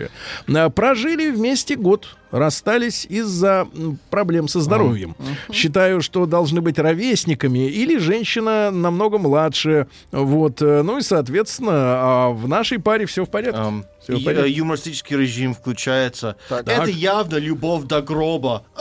А, 30 Фу, фу, Тим, фу, отвратительно, Это, отвратительно. народ 74, 30, Народ. это педофилия. Знаешь что, на- нам- пишут. наша задача следующая. Давать народу слово, но не позволять э, О, да, отдельным да, да, представителям э, значит, из это только хулиганских я читаю побуждений. сообщение, что так вот нельзя. я встречаюсь с мужчиной. Вот из Питера пишет, да. С мужчиной, который старше меня на 17 лет. Мне 36, ему 55. Я зрелая женщина. Он тоже. Мы состоялись в профессиональном семейном плане. Есть дети и у него, и у меня. Э, Мы просто наслаждаемся обществом друг друга. Понимаете? Если, да, да. если кто-то кому-то и должен какому-то обществу, то вот вам, Да. вот вам общество. А вот Шесть что- детей. вот Начинайте сразу. Вот что Сразу пишут начинаем. завистники. Давайте. Внимание, Ваганыч считает дни, а девица деньги. Это отвратительное Вы что, сообщение. это гадость. Это Мы, давайте завистники бичевать. Пишут. Вот, давайте Ев- Женю из Екатеринбурга Давайте. успеем. Евгений, добрый, добрый день. Да. А, господа, Да. Сергей, здравствуйте. Евгений, Владик, сколько вам? Сколько вам лет? А, мне вот на данный момент 42 года. Так. Очень много всего было сказано, но я постараюсь все это, скажем так, Мгм. э, скомковать. Ну, Вот пожалуйста, смотрите, в хорошем. большинство товарищей, ко- которые звонили, да, они очень много правильных вещей говорили, разница в возрасте и так далее, и так далее, но ни один из них почему-то не сказал, что э, бывает э, такая ситуация, когда разница в возрасте в 10 лет, допустим, девушке 20-22, Мгм. но при этом девушка уже мастер спорта России по какому-либо нибудь виду спорта, да? А он У как? нее куча серебряных там золотых медалей. Да. Она перечитала кучу классической литературы, которую Да. люди даже в 50 не 50. То есть Да, она хорошо. заслужила, На- ну, имеется в виду начитанная, да. Что касается э, цифр статистики, цифр Так. статистики, они у нас... э, Они у нас будут Они у скоро. нас готовятся, они дозревают. В начале следующего часа оглашу.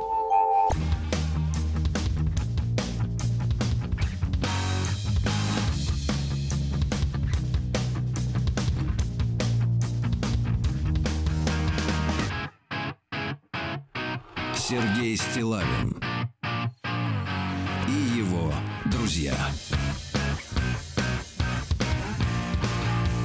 Рок вторник. Ну что ж, товарищи, наша редакция радуется за Евгения Вагановича, вот, официально оформившего отношения со своей супругой Татьяной. М, Да, и мы задали вам вопрос в прошлом часе. Завидуете ли вы белой, черной завистью? Радуетесь ли за людей?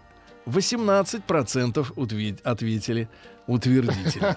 То есть немного. Да, немного. Ну что же, такие цифры нам тоже нужны.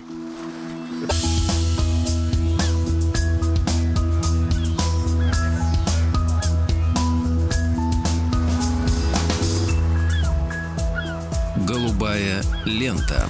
Друзья мои, в нашей студии профессор Московского государственного университета, доктор исторических наук Дмитрий Алексеевич Гутнов. Дмитрий Алексеевич, доброе утро. И мы продолжаем спасать семейный бюджет, э, который не должен надорваться Ну, да. межатлантическим, трансатлантическим переходом. Нет, я согласен, в принципе, побывать на Атлантическом побережье где-нибудь в Сан-Мало, там, значит. Монт-Сент-Мишель, да, знаете, такие пиратские места. Бух Но ты. дальше как-то я не хочу пока. Тем более я бы хотел сегодня акцентировать ваше внимание на том, что мы с вами, в принципе, заканчиваем говорить о втором этапе в этом самом кораблестроении трансатлантическом, а, когда э, опять, ну, с одной стороны, изменились технологии. Вот сейчас э, буквально я буду говорить о том, что появились э, новые стальные корпуса у кораблей. Не железные, а стальные. Вообще говоря, это легче и проще. Э, э, Не проще, а прочнее. Значит, и, соответственно, появились новые возможности. Э, Новые возможности украшения кораблей, делать их больше, делать их быстрее и делать их шикарнее. Но, с другой стороны, это же привело к развитию э, технологий войны на море, потому что а, можно, конечно, украшать корабли, а можно на них броню вешать. Поэтому это привело к появлению новых типов э, военных кораблей, я имею в виду линкоры. И вот мы сейчас с вами будем говорить об этих всех вещах. А, кстати говоря, эти, многие из этих трансатлантиков во время Первой мировой войны участвовали в войне как рейдеры. В- Используя их быстроходность, значит, разные там фи- эти страны пытались их э, применять в военных действиях. Благо, выглядят они внешне как мирные корабли, а навешаны туда были орудия и торпедные аппараты. Вот. Э, С другой стороны, э, появились новшества в э, двигателе строения. Значит, мы с вами обсуждали, что вершиной там 70-х годов были компаунд-двигатели, то есть с двойным расширением как бы пара.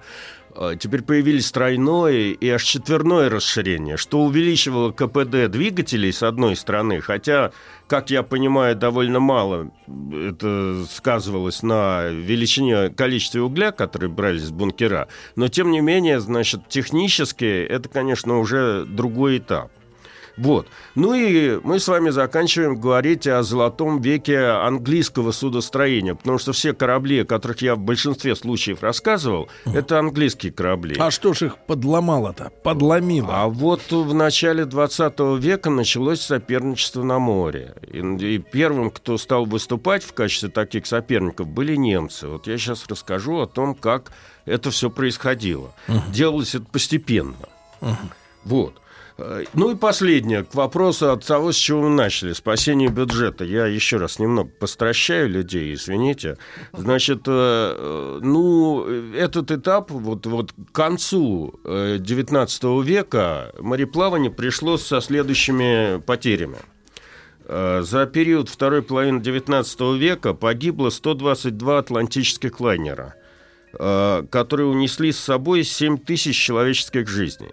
Ну, конечно, по сравнению там с тем, сколько людей гибло в Первую и Вторую мировую войну, это ничто, но тем не менее, значит, список довольно скорбный. Обидно. Да.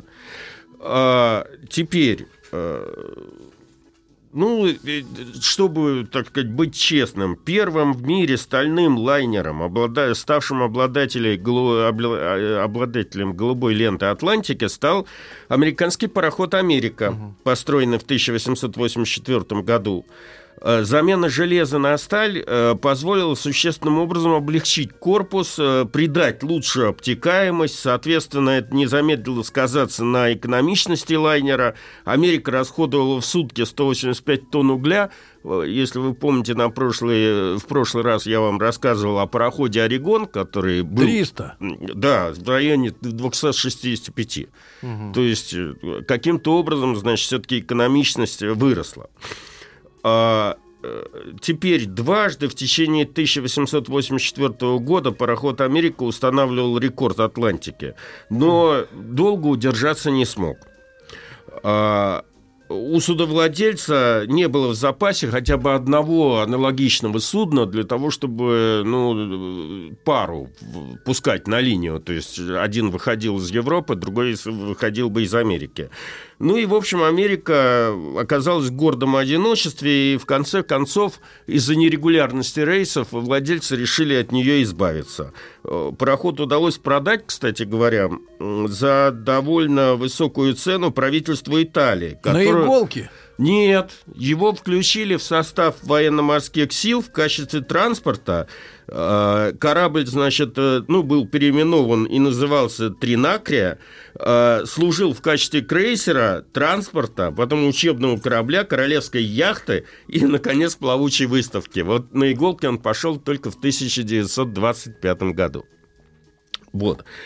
А вот э, переняв эти новшества, сторожил атлантических перевозок Cunard Line э, также построил корабли со стальными корпусами, э, сильно возросшим в связи с этим мощностью двигателей, что-то такое до 10, лошадиных сил, 10 тысяч лошадиных сил у него входило.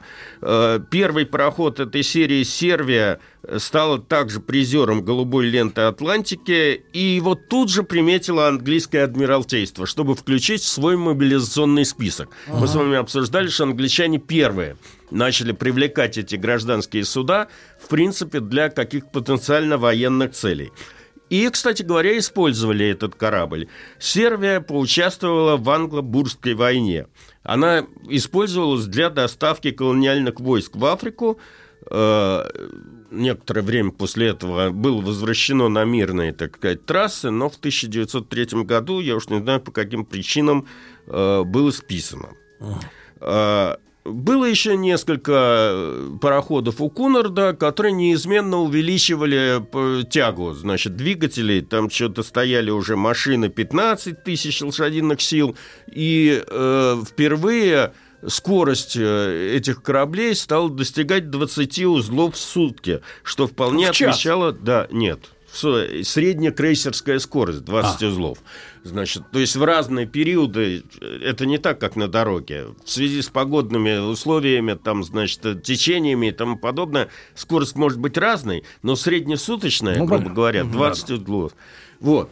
Э, Это отвечало, так сказать, требованиям английского адмиралтейства. Ну и, соответственно, значит, эти корабли тоже записывались в, резерв. Довольно смешная вещь. Вот э, на пароходе Итрурия Кунарда в команду экипажа входило, помимо, так сказать, э, команды, которая обслуживает корабль, матросов, грубо говоря, ка- капитана там. Официанты. Нет, Женщины. Да ну 11, куда ты? 11 механиков, Так. Один электрик Ну, неплохо. и 109 кочегаров, чтобы вы... 109. 109 Чтоб кочегаров. Быстрее набрасывали. Да. Вбрасывали. Именно. Вот. А, Чуть попозже, в 1893 году, последние вот эти вот лайнеры э, Кунарда, компания Лукани, самые крупные и быстроходные для своего времени, э, обладали трехцилиндровыми этими двигателями тройного расширения мощностью до 30 тысяч лошадиных сил, которые обеспечивали уже 22 узла крейсерской скорости. А, Дмитрий Алексеевич, а что, невозможно было создать механи- механизированную систему подачи угля? Какие-нибудь там транспортеры? Э, Я думаю, что... Робот. Зачем кочегаров-то 100, шту- 100 ш- Их же- человек, извините. Их 100 же кормить нужно. технический прогресс идет постепенно. Он одно вытекает из другого. Э, Я думаю, что создавать механистическую, механи- э, механическую систему подачи угля было сложнее, чем кормить или содержать 109 кочегаров. Но вы правы, в конце концов, все это перешло на... На дизель. Дизель, да, на мазут, и все, все в итоге, значит, с кочегарами все А, закончилось. Дмитрий Алексеевич, а у вас есть так представление, вот эти лайнеры сегодня, они сколько жрут э, в сутки топлива-то? Ну, Честно говоря, я сейчас, огромные я щас не готов на эту тему, но мы сейчас с вами обсудим эти все вещи, потому что чем дальше, тем больше проходила электрификация этих кораблей. И, соответственно, угля и мощности на это дело уходило все больше и больше. Сейчас, минуточку. Да, да, да. Значит, эм, э, теперь, э, что я тут хотел сказать. В 1900 году э, Германия э, выступила с идеей о том, что э, в- Германия, значит, оказалась там не то что проигравшей, но опоздавшей к колониальному разделу мира. И, соответственно, кайзер Вильгельм, учитывая рост международной важности Германии и там сложности международной обстановки, решил э, поднять э, немецкий военно-морской флот. Извините Ничего, ничего. Ничего страшного. конечно. была э, предложена большая программа строительства военно-морских сил Германии, которая, с одной стороны, отражала какие-то военные потребности Германии, но, с другой стороны, имела явно выраженная, э, ну, как бы цель подстегнуть экономику. Немцы были первыми, которые догадались, что милитаризация экономики, она дает лишние рабочие места, там, разви- ну, развивает рынок и прочее, и прочее. На это заявление английское адмиралтейство, как известно, ответило следующим образом. На каждый немецкий линкор будет сходить со стапелей два английских линкора. И вот началась безумная, совершенно длившаяся до 1914 года гонка военно-морских вооружений. Причем в нее стали втягиваться все, все остальные страны. Это какое-то сумасшествие было, потому что весь опыт эм, войны э, предыдущих там тысячелетий говорит о том, что флот, он все-таки является каким-то зна- Вспомогательным. вспомогательным, он на флангах действует. А главное, это солдаты, которые должны пройти по территории. Но тут вот из-за того, что все стремились захватить какие-то куски земли в Африке, в, э, на Ближнем Востоке и тому подобное, флот вышел на первое место. И все технические э, достижения, которые были сделаны в гражданском судостроении, включая вот эти вот все большие лайнеры гражданские, о которых мы с вами говорим, они стали применяться э, в военном судостроении, включая мощную очень электрификацию, потому что э, вы же понимаете, когда на борту находится 4000 человек, их надо обстирывать, их нужно кормить. нужно- Да и пушку с подручней-то электродвигателем крутить. и, и с пушку скрутить. И, в общем, это все привело к бурному развитию и электротехники, и электрификации все, всех этих судов. Ну, я не буду говорить о том, что наши тоже включились в это. В 1912 году Третья Дума, единственная Дума, которая в России проработала полный срок до э, революции, я не говорю про наши думы, э, приняла программу военно-морских вооружений. и- Они, по-моему, к 17-му должны были-то, да, они к 16 перевооружиться. к 14 да, ну, они вообще готовились к войне к 17 году. Но эти первые линкоры вошли в состав э, военно-морского флота только с 14 года. Из них широкая публика более или менее должна помнить, я имею в виду старшее поколение или среднее, э, это линкор «Императрица Мария», э, который был воспет э, в романе, не в романе, в повести Рыбакова «Кортик». Этот линкор был построен... Оттуда вооружен- морячок. Да, да, да, да, да. Он был построен, спущен на воду и уже готовился к выходу в море, как он в 15 году взорвался на рейде Севастополя. До сих пор большая тайна заключается в том, что же там было на самом деле. То ли там порох самовоспровинился, то ли нарушение, как сейчас у нас говорят, технологии. Или диверсия. Или диверсия, да. Э, Кстати говоря, командовал расследованием адмирал Колчак. Ни к какому окончательному выводу это дело не, это следствие не пришло. А второй линкор э, назывался императрица Екатерина. После февральской революции у нас же э, за моду переименовывать все и вся это не большевики Ну да, взяли, а временное правительство. Значит, соответственно, императрица Не, ну начал-то Николай Саныч, когда Да. Петроград э, Да, придумал. и- императрица Екатерина старорежимная была переименована в свободную Россию. Линкор некоторое время ходил под красным флагом, а потом был затоплен большевиками после Брестского мира, потому что была Около большая опасность, э, да, большая опасность, что Немцы. он попадет к немцам. Если уж завершать эту Так они же потом поднимали их. Корабли. нет, нет, нет. Э, Они пытались его поднять, но там, там целая, так сказать, детективная история. Понимаете, корабль был полностью укомплектован боеприпасами, и поэтому для того, чтобы там что-то поднять, надо было эти боеприпасы, по крайней мере, вынуть. Было два подводных взрыва для того, чтобы пробраться в, в эти камеры, где хранятся боеприпасы. Один взрыв удачный, и туда водолазы прорва, э, про- пролезли, и что-то оттуда можно было вынуть. А второй взрыв с- после этого сдетонировал боезапас этого Жесть. линкора, и он там под водой Ну, весь э, разорвался.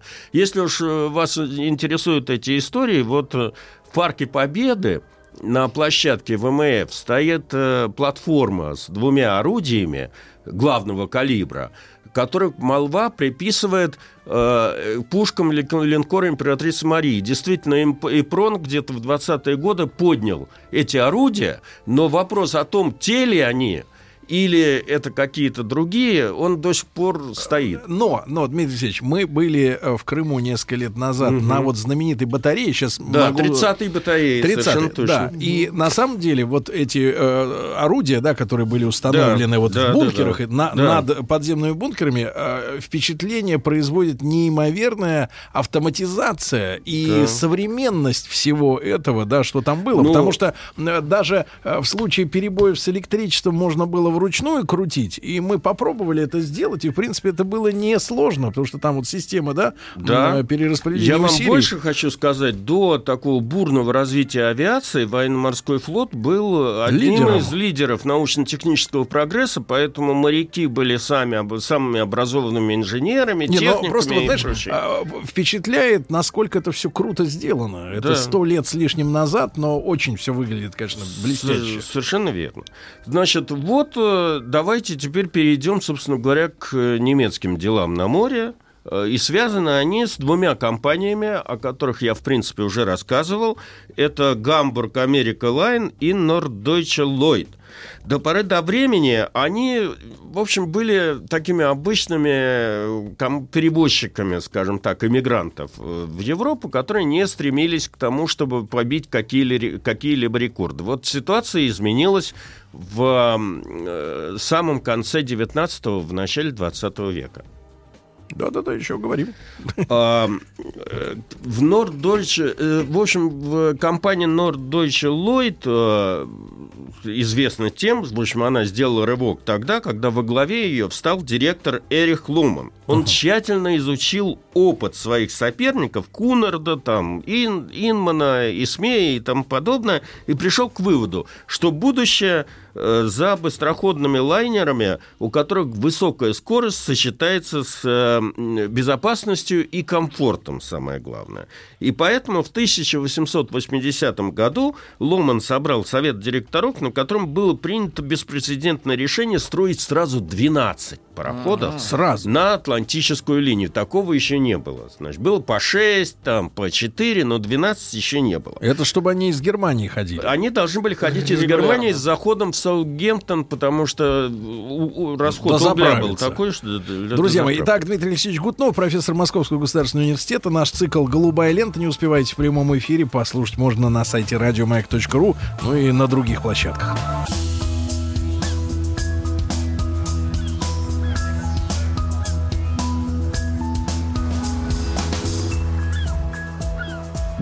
Голубая лента. Друзья мои, Дмитрий Алексеевич Гутнов, доктор исторических наук, по-прежнему с нами. Э, Голубая лента. Вот мы уже подходим к 20 веку, да, Дмитрий Да. Алексеевич? Значит, э, я начал говорить о том, что Эрих Ломан э, объявил о строительстве 12 серии из 12 немецких кораблей для того, чтобы овладеть, так сказать, голубой лентой Атлантики.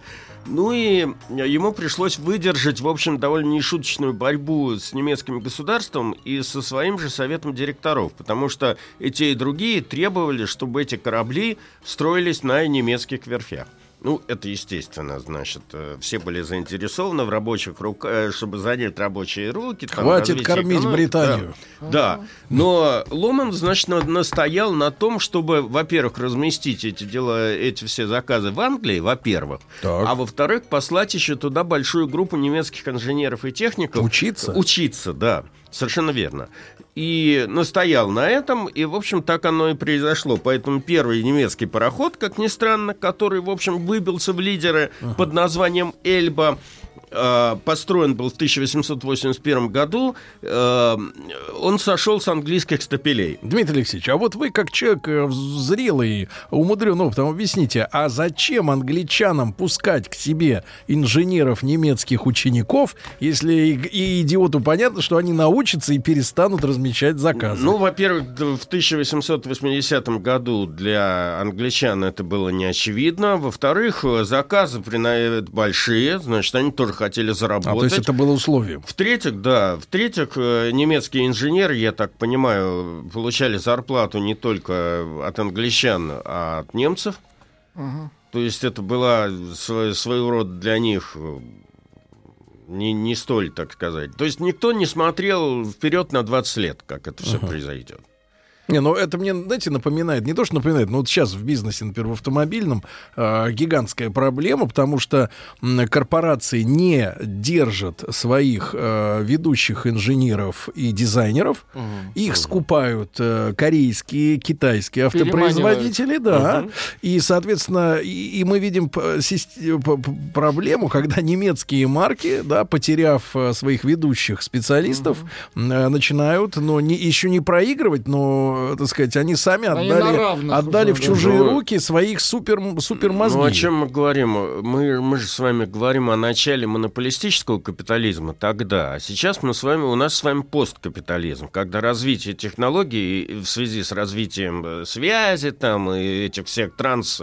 э, Глобализм. гл- да, глобализма, они, то есть от проектирования до производства проходит гораздо меньше времени, чем там в начале 20 века. В начале 20 века так конечно, можешь подготовить инженеров, но под это же все нужно построить заводы, инфраструктуру. Те должны выучить в Германии техников, там научить. И у нас же тоже такая проблема была. У нас же довольно... э, Это немцы закупали про э, это все оборудование у англичан или там технологии, а наши везли из Германии. Так вот, для того, чтобы на этих немецких станках работать, значит, э, тучами народ посылали техников учиться в Германию. То есть Германия стала ведущей с- державой, где лучшие инженеры и механики, по большому счету, не так давно. Не да? так давно. И э, сначала такой же отверточный сбор копированием, по Мгм. сути дела. А потом уже начав работать самостоятельно. Хватит, Владик, превозносить немцев. Стоп, немцы! Вот именно. Да, Владик. Штоп, как они говорят. Штоп. В общем, за Эльбой последовали другие суда, которые все назывались э, по названиям немецких рек. Вера, Фульда и тому подобное. И эти пароходы сразу же включились в борьбу за голубую ленту Атлантики и приобрели большую популярность у пассажиров, ну, в значительной степени потому, что э, для того, чтобы пе- пересекать до того на английских судах э, Атлантику иммигрантам, следовало до этого, значит, добраться из, с континента на Британские острова и оттуда ехать в Америку.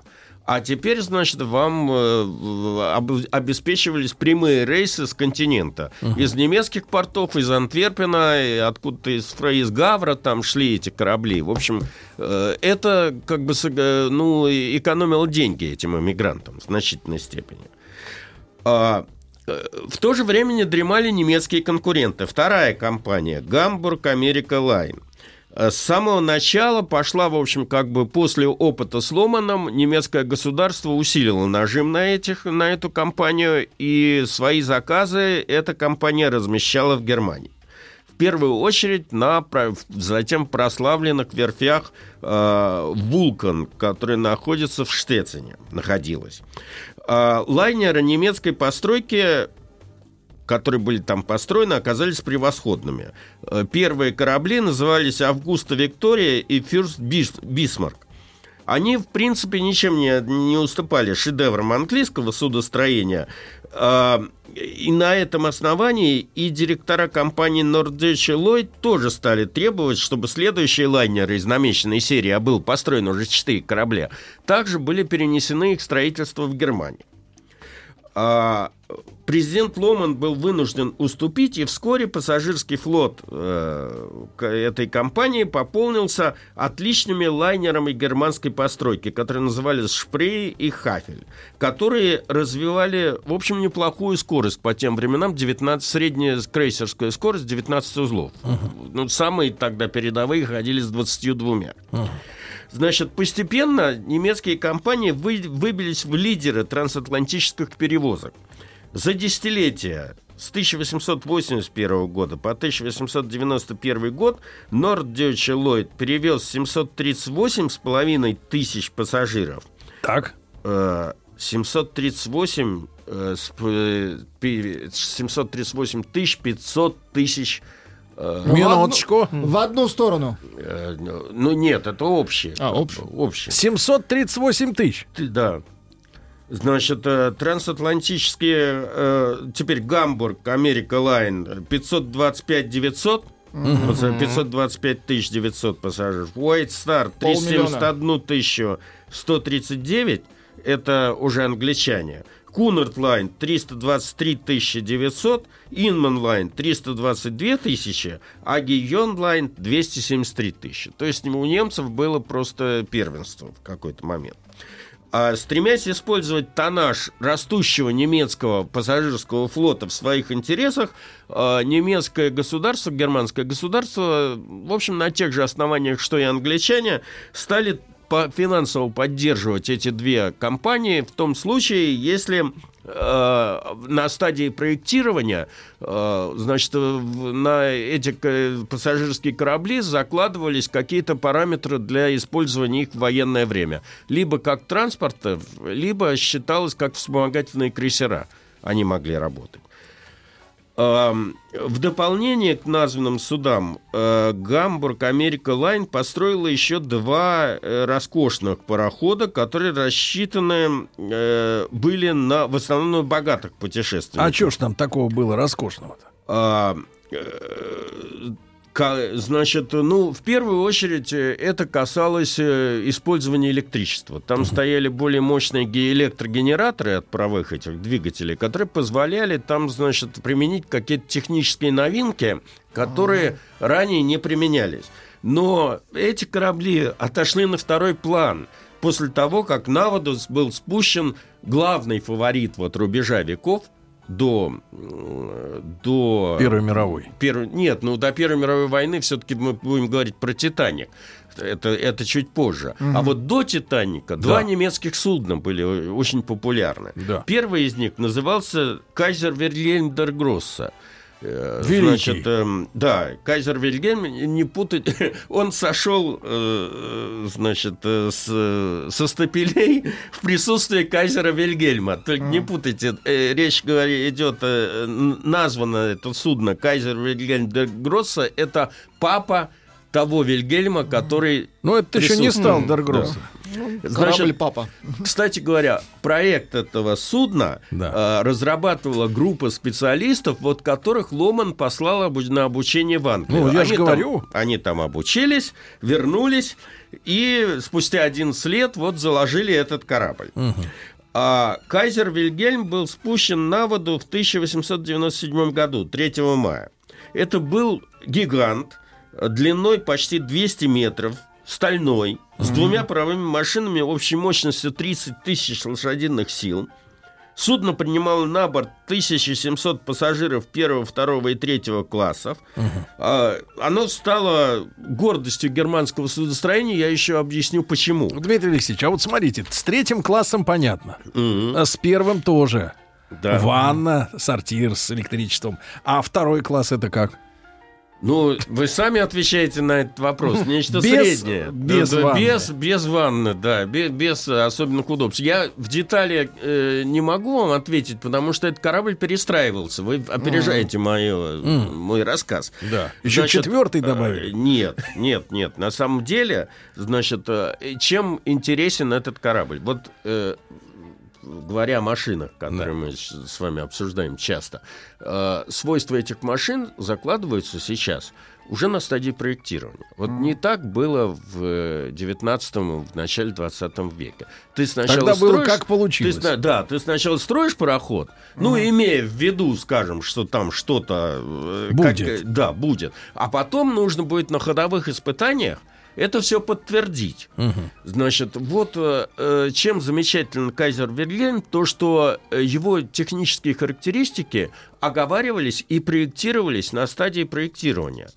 Ну, И- то есть, как сегодня, условно говоря, а, те же автомобили, да, они Да. еще в компьютере, о них Да, все да, можно да. сказать. что они- Циммерман требовал, чтобы ходовых испытаний не было, и чтобы э, сразу же после того, как этот корабль был спущен на воду, он сразу же шел через Атлантику с каким-то пробным рейсом в Нью-Йорк. Мгм. Со Э, скидкой. Более того, в договоре было оговорено, если во время этого рейса э, корабль не покажет заявленных характеристик, то его судов- э, судостроителю отдадут обратно.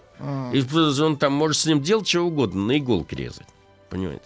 Значит, тем не менее, вот этот вот Кайзер Вильгельм э, пошел в свой первый рейс. Правда, там пассажиров было немного, рейс был технический, но все по-настоящему. И поставил э, феноменальный рекорд по тем временам. Ну. Э, 5 суток, 18 часов. Мгм. И не из Лондона и из Ливерпуля до Нью-Йорка, а из Гамбурга. Вот. Значит, э, э, к слову сказать, одновременно с этим большим кайзером, как его любовно называла печать того времени, э, на верфях города Шихау был построен лайнер несколько меньших размеров, трехтрубный пароход, который назывался Кайзер Фридрих, и он должен был вроде быть в паре с э, Вильгельмом. Вильгельмом. Э, Ну, понятно. Но это был хороший, добротный пароход, но вот у него как раз заявленные при, при, при проектировании характеристики подтверждены не были. И что вы думаете? Отдали. Отдали обратно судовладе... судостроителю, и он его, по-моему, порезал. Да ладно. Ничего себе. Вот. А, Он нет, Да это говоря, это, это произошло, это произошло не сразу. Подождите, Э, он э, год стоял на приколе, потом его на некоторое время зафрахтовала какая-то фирма. Берешь, нет. Ну, в общем, он стоял не удел, и только там через 10 лет э, его отправили в переплавку. А тем временем, вот к, к тем вопросам, которые вы мне задавали. Так. А, тем временем у кайзера Вильгельма обнаружилось, э, значит, один недостаток. Так. Ам, Он, э, его стали называть качающимся Вилли или качающимся кайзером, потому что при всех своих, так сказать, скоростных характеристиках... А вот Дмитрий он- Алексеевич, минуточку, прошу. мин-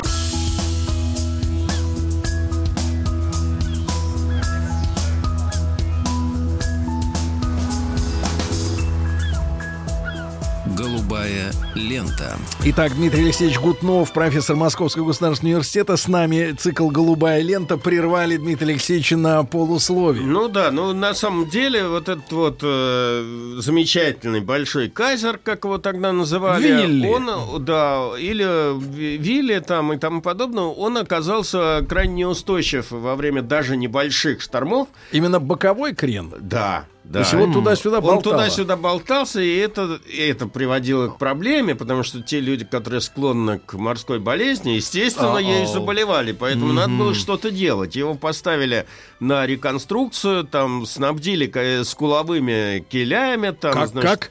Скуловые кили. Это Это, как- специальное так сказать, сооружение по обводу судна. Под э, водой? Под водой, да, который, значит, гасит немного качку. А, кстати там- говоря, Дмитрий Алексеевич, а вот меня значит, рассматривал э, корабли, которые Да. в порты заходят. Да. У них э, с каких-то ведь времен э, появилась внизу под водой, вот на морде, такая Вперед это. бульба такая Бульба, да, огромная, да, это- которая это, наследие, рассекает. рудимент этих э, таранов. э, Но это п- п- признано, призвано с- снижать сопротивление снижать воды, сопротивление воды, да. да? А это, это тогда уже было на кораблях, вот эта штука? Ну, теоретически, да. Ну, то есть Это это, известно, история. это известно со времен там Греков. Греций, греков, да. Где Вот. глазастые у них галеры эти, да? Да, да, да, да, да.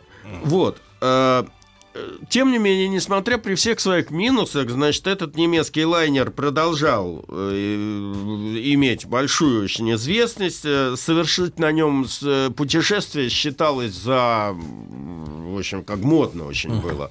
Вплоть до того, что на нем плавал Энрико Каруза, там, в общем, известные деятели того времени. Отдыхал или такой рабочий круиз? Не, он просто пересекал, он, он ездил, да, А, в- по работе. По, по работе. Других вариантов не было. По работе. На самом деле. А, правда, там был ряд трагических инцидентов. Корабль был громадный, поэтому, в общем, как бы инерция у него была большая. Э, В ноябре 1906 года на выходе из порта Шербург он столкнулся с английским пассажирским пароходом. И оба судна получили серьезные повреждения. Причем там с каким-то количеством э, человеческих жертв. Да вы что? Вот. В 1913 году он стал терять популярность среди появле- в связи с появлением вот Титаника и более мощных судов. Ну и в связи с этим э, и в связи с продолжающимся ростом иммиграции в Америку, предшествующей в Первой мировой войне, наиболее дальновидные люди понимали, чем это пахнет. Пора общем, линять. обострение, да, в Европе. В связи с этим, в общем, вы меня спрашивали про второй класс, третий класс и Да. тому подобное. В общем, э, э, трюмы этого корабля оборудовали под громадный твиндек для иммигрантов. То Как? есть по- твиндек. Твиндек это, по сути дела, такая даже не плацкарта, Нары. нары, да. нары. Два, друг над другом. Но, да, компании недолго пришлось сливки снимать с этого бизнеса, потому что началась Первая мировая война, и этот пароход был мобилизован немцами, стал вспомогательным крейсером. Он был одним из рейдеров, значит. То есть, по сути дела, он охотился за торговыми или там пассажирскими судами противоборства англичан и французов. Э, Ну, в общем, так. э, Он успел даже два корабля потопить, на нем установили шесть пушек. И у него же вид был как бы как у судна гражданского, и поэтому его никто не воспринимал как военное судно. Они подходили к этим торговым судам, Причем перед тем, как потопить два каких-то там сухогруза или два э, судна это, э, торговых, они э, пытались, ну не пытались, они как бы увидели на горизонте два пассажирских судна, обнаружили, что там пассажиры, Ага. и не топили эти корабли. А вот когда они обнаружили какие-то два сухогруза, э, они потопили. После этого англичане заинтересовались, что это такое за судно, поймали этот э, кайзера Вильгельма, когда он перегружал уголь в районе нынешнего берега Слоновой Кости. И, по сути дела, значит, заперли его в этом порту и потопили. Он там до 1952 года лежал на боку Ага. э, на отмеле. И там все его видели, пока кто-то, я уж не помню, какая-то из фирм не купила это все, и ну, то, что можно было, переплавило А на немцы что ж, в Африку сошли? Ну, у немцев было пара колоний в Африке до Первой мировой Намибия. войны. Да, в том числе Намибия. Это папа Геринга был вообще там до сих пор в этом Венхуке э, центральная авеню, она имени Геринга. Но не того, который у нас бомбил все. И рейс Он наш герой. А тот, который его отец, да. Тим, проснулся Тим Керби. Проснулся Тим. Ну, когда Африка обсуждается, я очень нужен. Побольше африканских э, лайнеров. Вот. Ну, те- тем временем, значит, не дремали конкуренты. В отличие от Тима. Да. А, Эй, Эй, вот так говорят. Значит, э, э, были спущены на воду Да. два лайнера Вильгельм II и крон- кронпринцесс Сесилия. И вот об этом я чуть-чуть в конце расскажу, потому что именно там вот эти все электрические припабахи достигли Пика. с- пика. Это электрические вентиляторы, электрические зажигалки, плиты электрические шутка. для подгада для этого. Для чего? э, Ну, для кухни. Отсюда вопрос. Если электрическая плита, зачем нужна электрическая зажигалка? А? профессор, профессор ставит вопрос ребром. Для курения. А, для кури. Конечно. А вот не подловишь Дмитрия Алексеевича, все знает. Дмитрий Алексеевич Гутнов, доктор исторических наук, спасибо огромное. Еще больше подкастов на радиомаяк.ру.